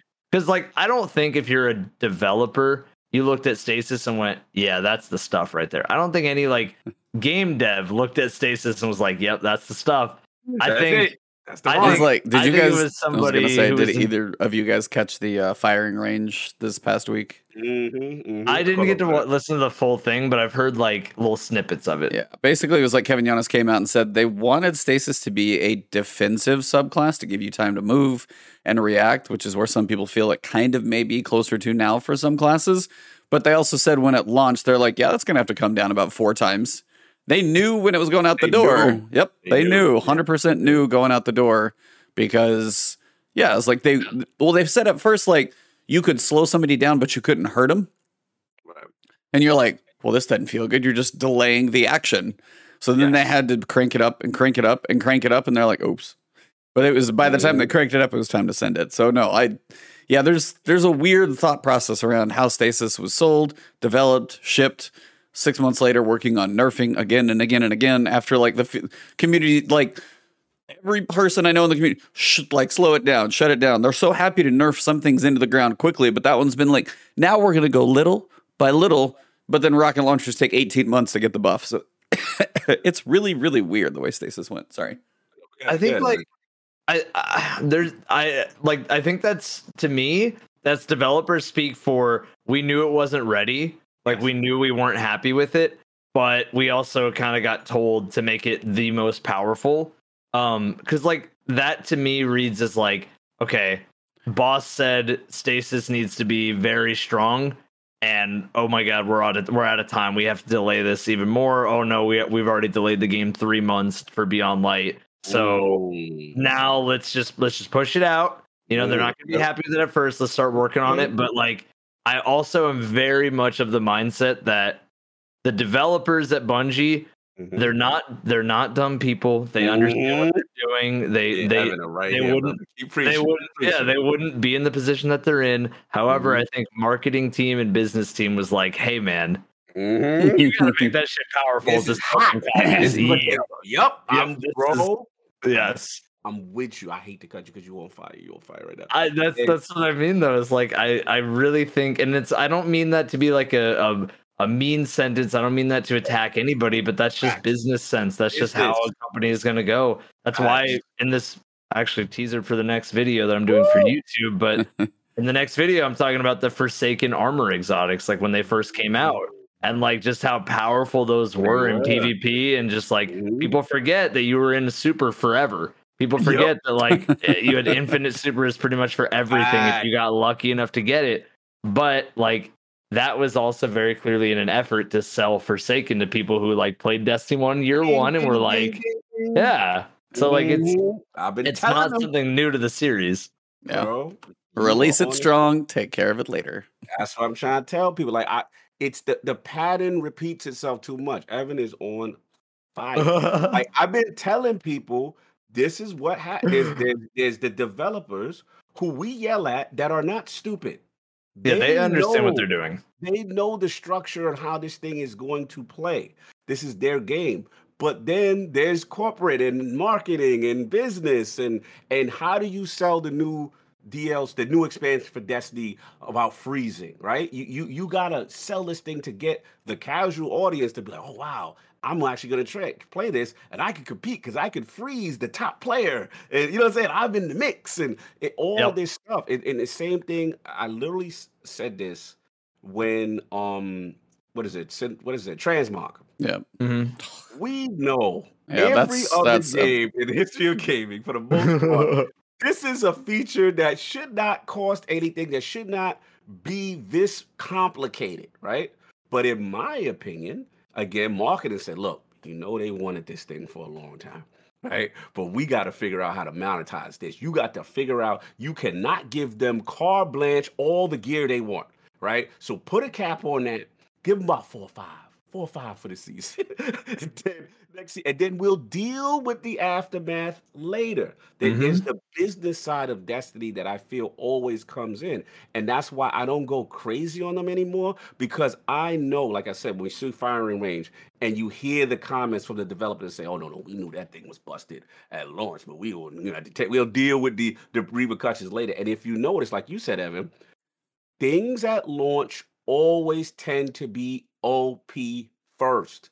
It's Mhm. rare when you get something you're like, damn, like I can count on my hand. Like maybe this season you can say Vax with the class that needs to get up, right? I can I can think about that one time when Xenophage did came out. We like, yeah, that's way Oh, it's it's working terrible. right. And now it's Yeah, amazing. you know what I'm saying? It's but it's very rare. Normally, it's like whatever said, where you know, remember what was supers all day? What what is it? Uh Skull Armor, all the super generating stuff Oh yeah, that's Mhm. the that builds up hype and you get the casual the guy to get in there and feel powerful and that's the guy that they want. They don't not to say they don't care about the hardcore but they want more engagement for new players. That's what's going to get the business model popping and you put these flashy things it gets people excited and then they'll deal with the repercussions later and they'll nerf later they'll patch later. And i've always said because it's this cyclical history that always repeats itself. It's not out of it's not out of chance this is the, this, this is the struggle internally with the studio, and I I, firmly believe that.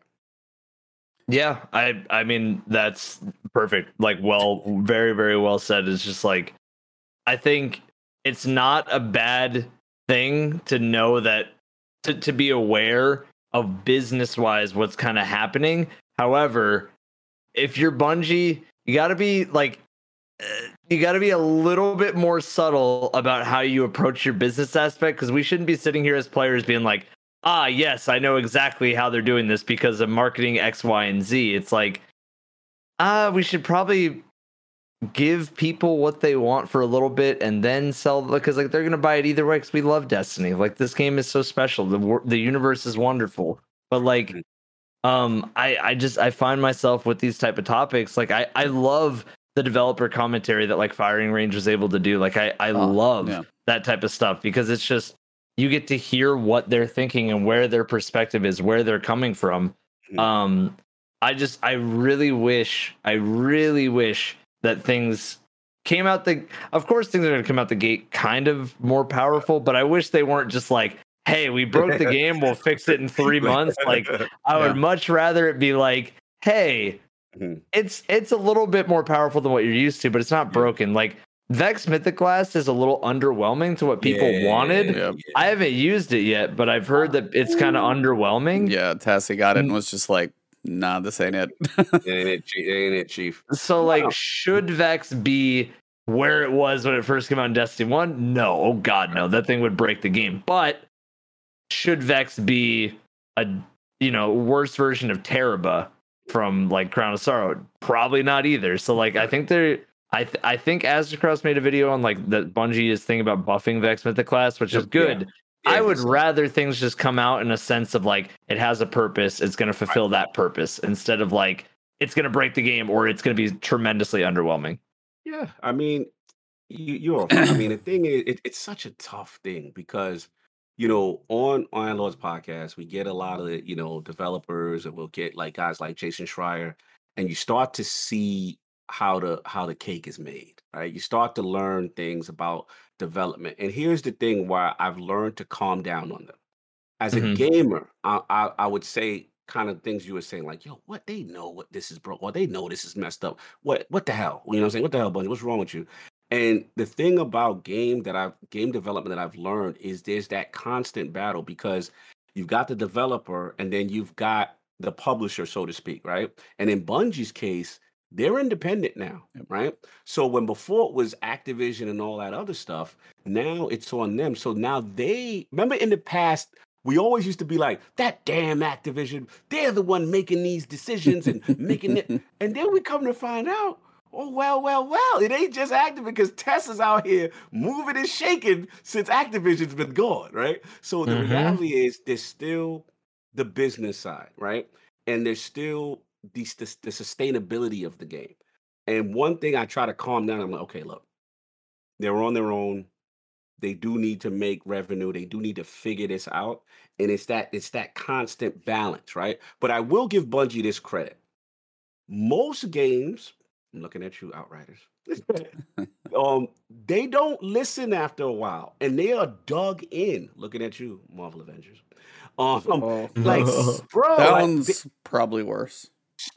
decisions where the entire community is like, what are you doing? And they say, we're not playing anymore. One thing about Bungie, about them being analytic driven, is when they start seeing the retraction of people out of that, the crucible, and all that stuff.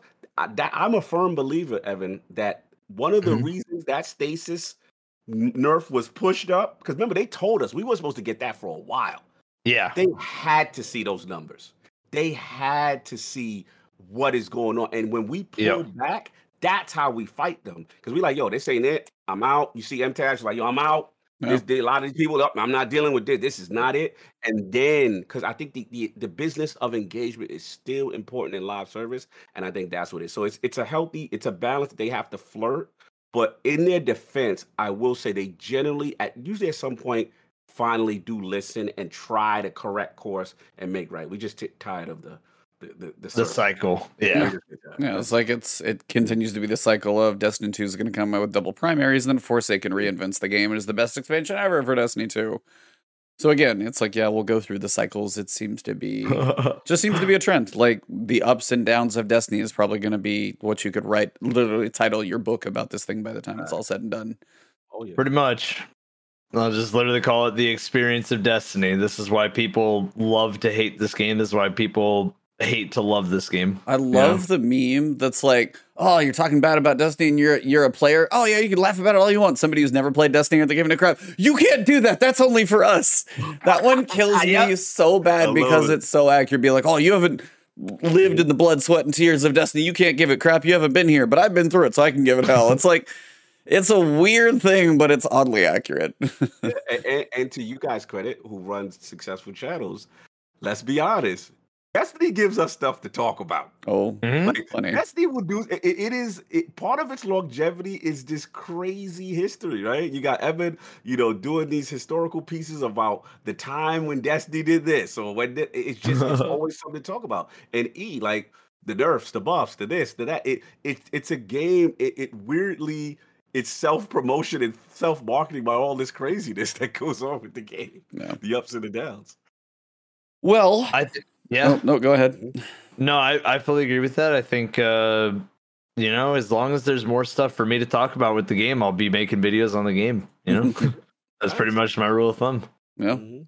Um, but I wanted to ask you guys, as for this week's expunge mission, if you had a chance to jump into it, and also kind of the lore and story this week with uh, um, reality hitting one of our NPCs pretty hard. So I wanted to see if you guys had any thoughts about basically where the story is going uh, so far. If you guys have any hunch of where it could be leading, and just kind of where you feel it's at this week and cool stuff.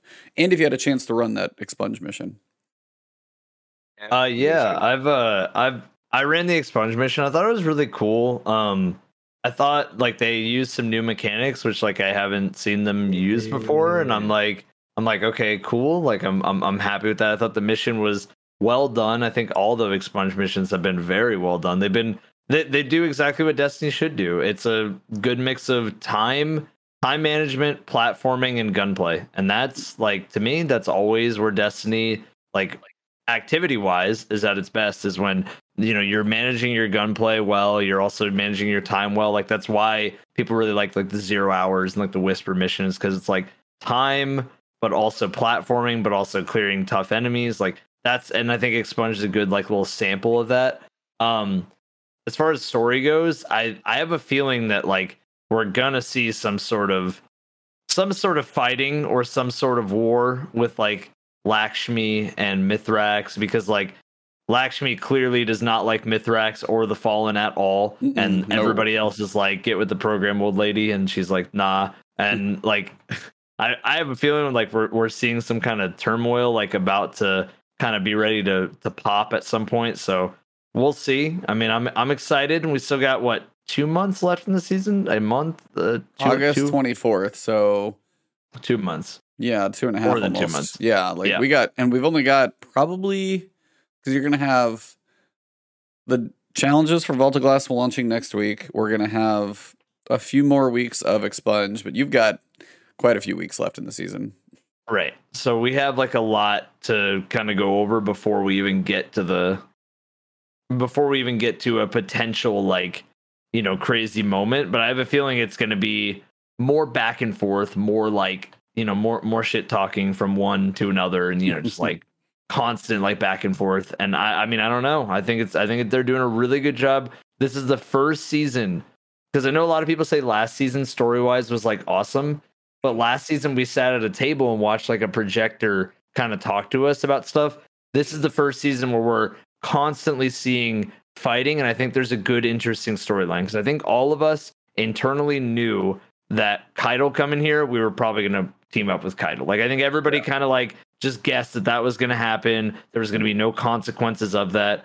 I think this time, this is so like holy crap like it's actually happening like there is this house of light that we thought was going to come with outbreak at some point like you know yada yada yada like it's finally happening and we're seeing things but we don't necessarily know the payoff yet we don't know that yet and i think we knew with season of the chosen where the payoff was going to be where it was going to land and i don't Right. think we know necessarily where this is going to land yet Good point. True. Yeah. What about you, Cog? Where you been? Yeah, I agree. I think it it is. There's just that the beauty of the season, lore wise, is literally what Evan said that the uncertainty, right, of how this is going to play out. Because you know, Lakshmi, let's be honest, we haven't seen her in such a long time. So for her to come back and be such a divisive force at the tower, which I think is brilliant. Like I just I love the writing. It really mirrors a lot of real world scenarios as far as like you know little, immigrants, little so to speak, close. Yeah. Yeah, like you know, crossing borders and all this other stuff.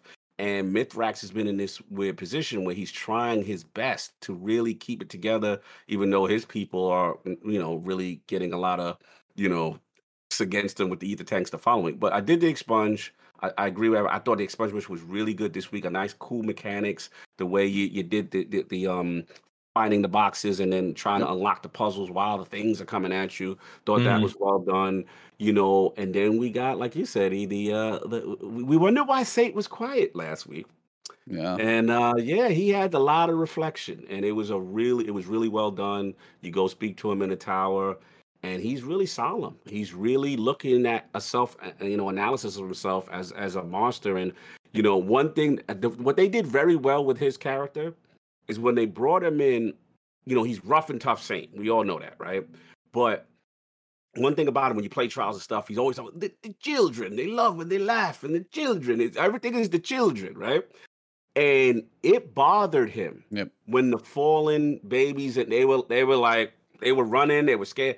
That's a big thing with his character. He's like nightmare fuel to them, and yes, they were and terrified. he they were terrified and he he talked about it the the, the self-analysis was really good you know we go back and, and obviously you know Lakshmi still stirring the damn pot Eh, Akora, had her her conversation Yeah. with old girl though he. i'll leave yeah i'll leave you on that icy moon you keep running your mouth I thought that was like I thought that was perfect. She's like she could Nova bomb her pretty much out of existence, but I like more Mhm. of the like isolation as punishment, like a a spy Mhm. that screws up and gets stuck in a like a radar tower in Alaska or something. It's the same idea. I was like, that's kind of Mhm. perfect. I, I love that. So the warning was given, you know, and you know we got to see it. It, it. it it could go so many ways. I'm very curious to see the resolution. That definitely the conflict's coming. I want to know what's going on. I want to know about the Osiris theory. What's going on with him? Was you know with his motivations or not motivations? And then obviously um Crow and Zavala. So we we got some loose ends to tie. Probably a couple more weeks, but I every week I, I look forward to doing the expunge getting the info, seeing where this thing go. But what about you, E? Like any standouts? Wa- Was it the same thing that got you, or just in general? The same thing was the same thing was Yeah. really good just to see his character. Even Ruku had a good point. It's like that Saint never got the chance to adapt Yes. to basically the transition of what we've been going through post Golden Age because he died long Mhm. before D1 ever started. It's like the stuff that we've been going through, the gods that we've killed, the challenges that we've gone through in the tower and not the tower, and all of the things we've done and changes we've seen. And he hasn't been around for a lot of that. So it's actually, that's a really good point. But also the fact, as you said, when, you know, the Eliksni children, the hatchlings, however you want to call them, whatever age they are, Mhm. they look at Saint as literally the boogeyman and they see Yeah. him as just literally the, the epitome of fear.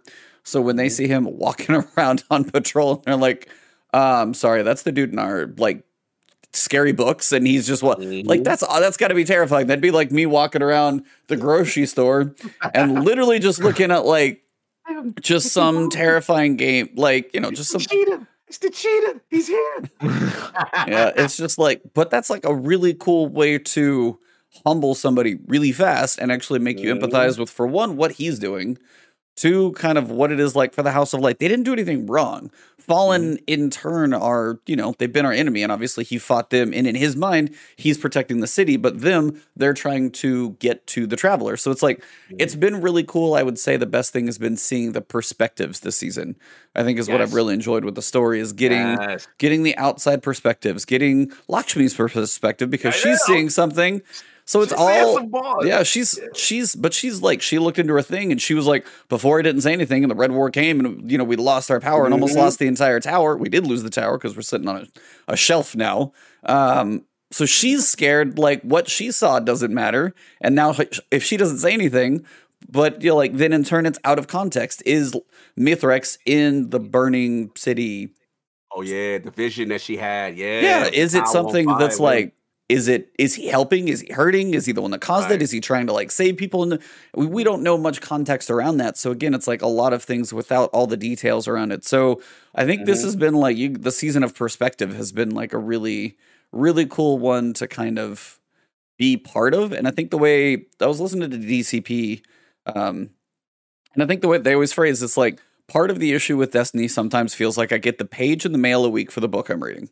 Yeah, of course. The way they tell the story every Mhm. week is like I get the page in the mail a week. I'm like, this is it. But it's also the idea of the TV shows that you find successful Yeah. are the ones that you do get the episode every week so you can talk about Mhm. what's going on as opposed to the Netflix show that dumps all, you know, season. Well, you binge it, is cool, it's reviewed, and then it's done, as opposed to the weekly Yeah. discussion like we have right now. And I was like, that's a good point. I actually had not thought about that. And I was like, and as Evan said a long time ago, the way they're doing the story this season, more in game, more like the actual other space that we've got, not just the holographic projection, which was cool, a step in the good direction. But this season, no, it's like this one. I do enjoy the Tuesday, and even if it is just my Tuesday, Yeah, the I I- it is I- like that is one of the first things I'm waiting. I'm very curious every Tuesday where they go. So Mhm. no, it's like Mhm. if this is the way the episodes are doled out on a weekly basis, they've been stepping up the game, and I can I can live with this. But I got it. every I so often i'm just they- like you know could i blow through the story if somebody jumps into this se- story or this season like eight weeks later they're gonna have their, a lot to wrap their head around Oh yeah, yeah, that's addict. Well, he he he waits to the last minute. I will say speak, that you brought up perspective. One part that is again, I don't agree with last but there's some parts that is funny that I'm like, all right, she may have a point here. Is that like when you do an expunge and she's like, you know, she's talking about the Vex Tech or whatever, and she's going into this and uh, and she's like, meanwhile, we don't invite them to our homes. like, like so she's like, you know, they're the enemy. We, we I can respect their power, but we're not gonna put them in the same tower as us. And I'm like, this girl is off the chain. Like, She's- she- yeah. she's in her bag. Like, it's. I always felt the writing is good when writing is always good when you at some time, some point can sympathize or empathize with the villain. And even though she is out of control, there are some bars that she has been putting down that's kind of funny to me. I'm like, well, she not got a point. No one, they didn't ask this, the people of the city for their permission to bring the fall. in. I was like, she do got a point with certain things, even though she's completely over the top. Yeah, is this So a democracy it's like Not really. It's good. It's good. I'm, I'm dying to see where it go. But say, yeah, say got his moment to shine. You know, we got to see the, the you know, the, the the inner side, the softer side, and how he he did feel, you know, remorse for a lot of the stuff. How, how he's viewed by the Eliksni children. like i got the expunge mission done in four minutes 18 seconds was my fastest but don't don't beat it too fast or don't beat the boss too fast i will sh- say because you Oh. break it Really? Yeah, you can nuke him and it just sticks. It'll it'll glitch out the mission. Because Really? I, I I hit him a couple times with a grenade launcher and breach and clear, and then if Mhm. you go Cuirass of the Falling Star and nuke him with Thundercrash, you just sit there and the timer just ticks forever. Oh no. I broke him. Yeah, so I had it really fast one time. I was like, damn. So I had to go a little slower, and I was like, all right, I'll. I did about five minutes in a video and just like took the super out of the equation for the guide that I did, and I was just like, not too fast, but yeah, it's like you can you can I did yeah because you can get to that boss section like two and a half Yeah. minutes when you run. So Mhm. yeah, it's actually it's cool. Um, but I have enjoyed like being inside the Vex network and stuff like that.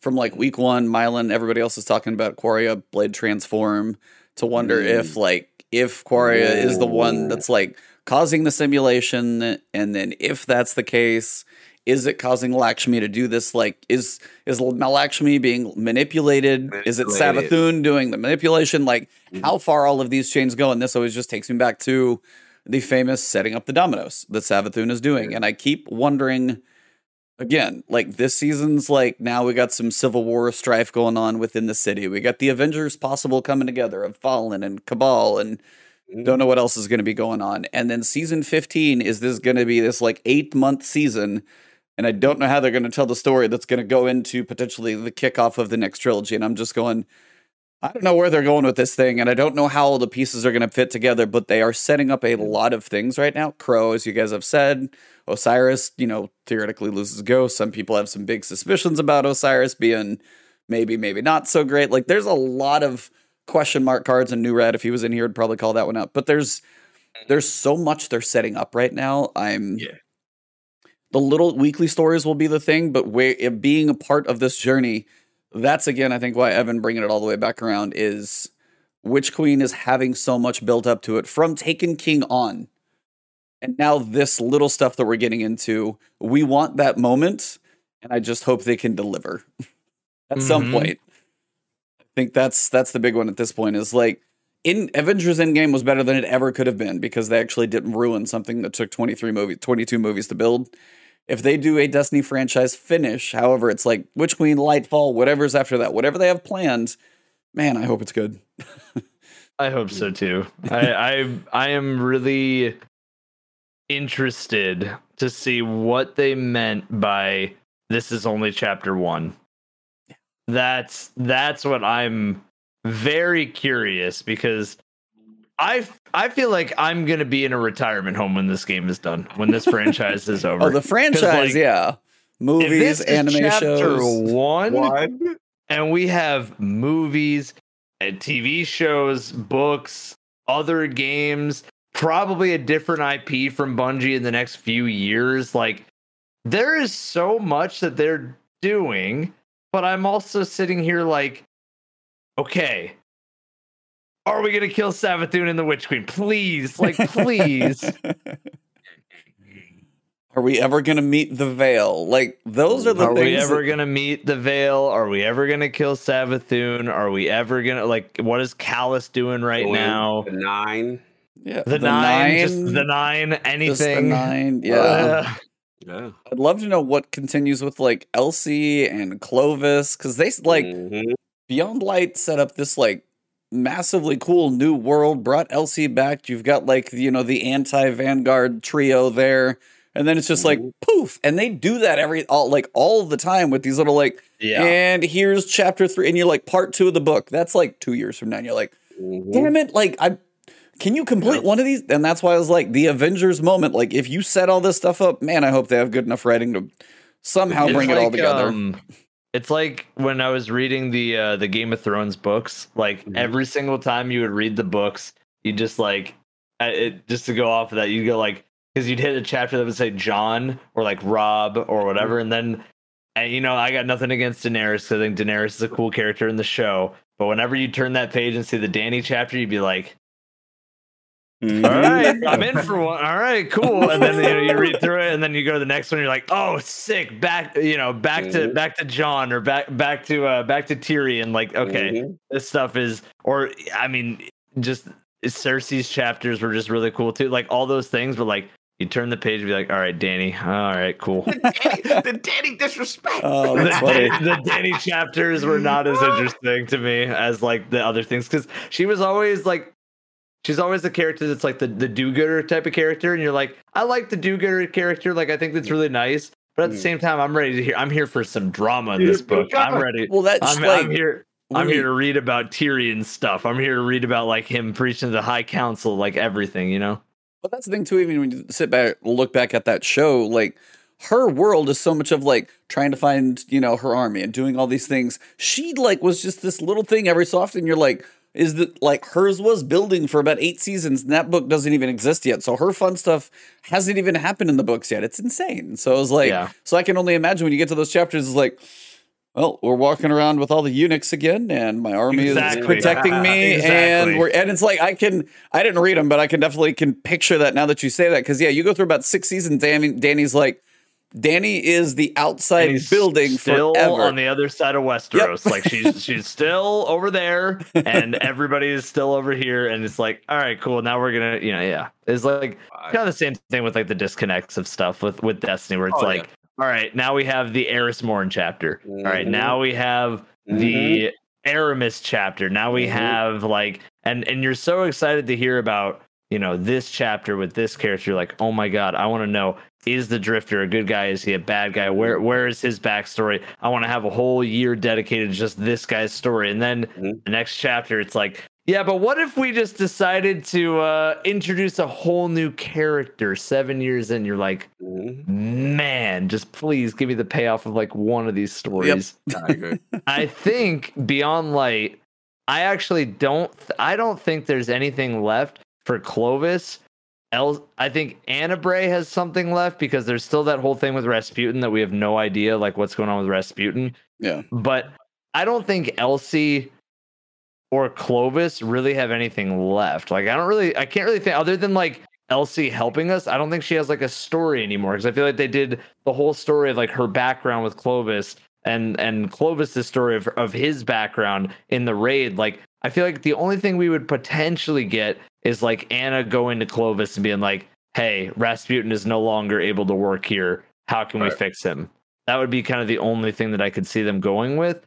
Yeah. But even then, like, I don't know. I I I don't think that um there's anything really left with the with the Bray family outside of Ana. Mhm, yeah. Well, I can see that. No.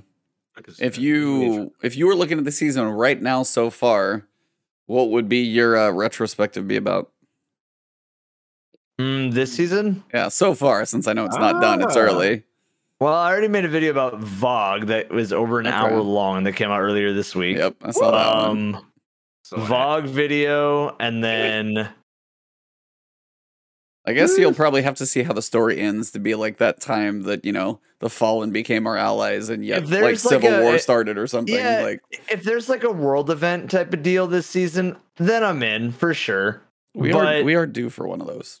Yeah, do. for sure, for sure. But I kind of feel like like I had this weird feeling because of the way Expunge is set up, because the way like they did the promotional material where there was like a secret code in the trailers and stuff. Mm. Because of all that stuff, I I kind of have this hunch that they're kind of teasing a puzzle, like a community puzzle. Mm. That would be cool. Like then that's an easy event to cover, and like I Oh, love yeah. community puzzles. I, I don't necessarily love staying up for six days in a row, but No that was one still does. fun. But that was still a crazy thing, like Niobe, Yeah. and then follow that up the next year with uh, with Corridors of Time. Like those are cool events, and that's stuff that gets people excited to watch and be a part of Destiny. So if there's more like that, and if there's a new one this season, I mean that'll probably be the easiest one. People wanted me to cover Presage. I'm I'm gonna cover Prestige eventually. I was kind of waiting because I I saw that somebody had oobed into the room at like the first day. There was like a Crown of Sorrow helmet in there, so I was like waiting for maybe like Master Prestige might have it. You know, I'm gonna wait on Prestige, and then it turned out you just needed to get all of the all the files or open all the chests in there. Yeah, and I was like, man, I should have made the Prestige video way before. Um, so I'm gonna have to make a Presage video pretty soon. I mean, I, I don't I don't know. I'm not in a rush for Presage. I was gonna And say that with, one like- you could like let breathe at this point. Be like, Yeah, hey, remember sure. this time we went on to the alien isolation in Destiny? Yeah, there you go. No, for Mhm. sure. Like like those things I can I can let breathe, but Yeah. uh as far as like anything this season that's like I have to make a video immediately, I think I already did, which is like Vault of Glass. Like I don't really think there's another like big I have to make this as soon as it comes out. Mhm. But uh if there was anything it would probably be like I don't even know, like maybe expunge missions being cool and like where they could go with introducing new mechanics, but that'd be like years down the road. Like that's the thing about my channel is like, you know, you got to find things that people Yeah. are nostalgic about, not things that people are really uh kind of like it's fresh in their mind about in a way because you want to like like menagerie would at this point would be something that i could make a video about because menagerie is like people loved it people want it back but that's and that's something that people would be happy to watch Yeah. but i don't think people would be happy to watch maybe they would i don't know but like i don't think as many people would be happy to watch me make a video about like hey the expunge mission this week was pretty cool like that's just not my type of Yeah. content and there's not a lot for me to talk about there it's like it, we we pretty much talked about it in the in the one question that we already had together was like you know the expunge mission cool you know lakshmi is a is a little weird like and uh mithrax is is trying to explain to saint 14 saint 14 made mistakes he now has to repent those like sins that he made and you know like all these different things like you know like there's those that's the fun stuff we can talk about in like the group discussion but i don't think that's something that i could make a video on unless it's a recap at the end of the season Yeah, fair enough. Makes sense. Fair Yeah. enough. Mhm. Well, you got any other uh questions or anything? Because I was like, the twab was pretty light, honestly. Yeah. I did want to shout out, um, outside of the fashion contest, which is just blowing up my Yes. Twitter right now and will not stop because you know we follow Bungie and they're just like, look at all these cool people. I'm like, stop my Twitter. um, so they're doing that. But I did want to say two things. One, uh, the women at Bungie, Mhm. Whole thing is really, really cool. Check that one out. Still got the International Women's Day pin. I've seen people getting those on Twitter. They've got a whole well, uh, women at Bungie like inclusion club because honestly, in the world of gaming, it's a boys' club. So the fact that this is Mhm. like an inclusion, they're trying to. Bungie's like got to be one of the top leaders, publicly especially, that I've Yeah, probably ever seen for anything for inclusion, support, openness, and everything else. And just really For cool sure. to see them stepping this one up as well. So I wanted to make sure to shout that one out. They've got a full write up on it. Um, so go check the blog and check that one out. Um, and the other piece is going to be GCX, which is going to be going on next week. Um, shout out creator. I'm sure a couple of you guys are as well. So I'll be roaming around the space station over the course of the weekend, Nice. uh, June Nice. 17th through June 20th. So I'll be around checking it out. Advanced GG, shout out, they're going to have a booth. Uh, but there's also going to be an exclusive ghost. So you have to actually roam around and find all seven hidden ghosts, just like the Destiny 1 days and all the collectibles. And there is an exclusive emblem that you can earn from doing that. Also, everything right now uh, going through Bungie Store, everything is going to St. Children's St. Jude's Hospital. They'll be doing their like donation block coming up. All that crazy stuff starts with GCX, and this is the time when it's like, how much are they going to collect this time? And it's like, how much last year was like? I think it was six million or something for St. Jude's over the course of the marathon Oh yeah. plus everything that leads up to it is just bonkers. I don't know if you guys saw like Blessing did like a hundred K, like Kyle Blessing, if you guys know him, awesome stuff. He did like a hundred K and then it's like he was playing, I think something with like Reggie. It's just such cool stuff this time of year with the GCX and all the charity drives and stuff. So definitely Mhm. check out GCX, check out the charity drives. You've got some emblems you can do- donate. Make sure you read the specifics on the emblems and things like that. If you want the special emblem for donations, it is in a specific $50 donation, not like 30 plus 20. If it's a $50 donation, that's how they're going to do the filtering. So if you want to get in for the Eris Morn signed statues, there's a certain number of those $7 donations. So there are a couple of things if you guys want to get in the mix for all of the GCX supporting, it's all going to St. Jude's. Check that stuff out. I wanted to make sure and um, shout that one out for sure. Oh, Um, other than that, there are some like known issues and changes for Golden Gun, a couple things and technicalities Yep. that I'm not going to get Yep. into right now. yep. I get my boots of assembler working right. Yeah, Good. yeah. That's what I, I need because that's one of my favorite new exotics.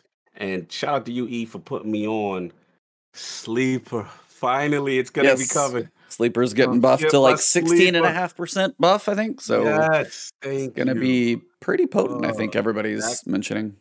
That catalyst broke me. I was so angry. And I finally got it done, only to see this sleeper buff not affect one of my favorite weapons and be still relegated to not be in the top exotic. And I'm like, uh so I can't wait till finally when it when it hopefully the next patch.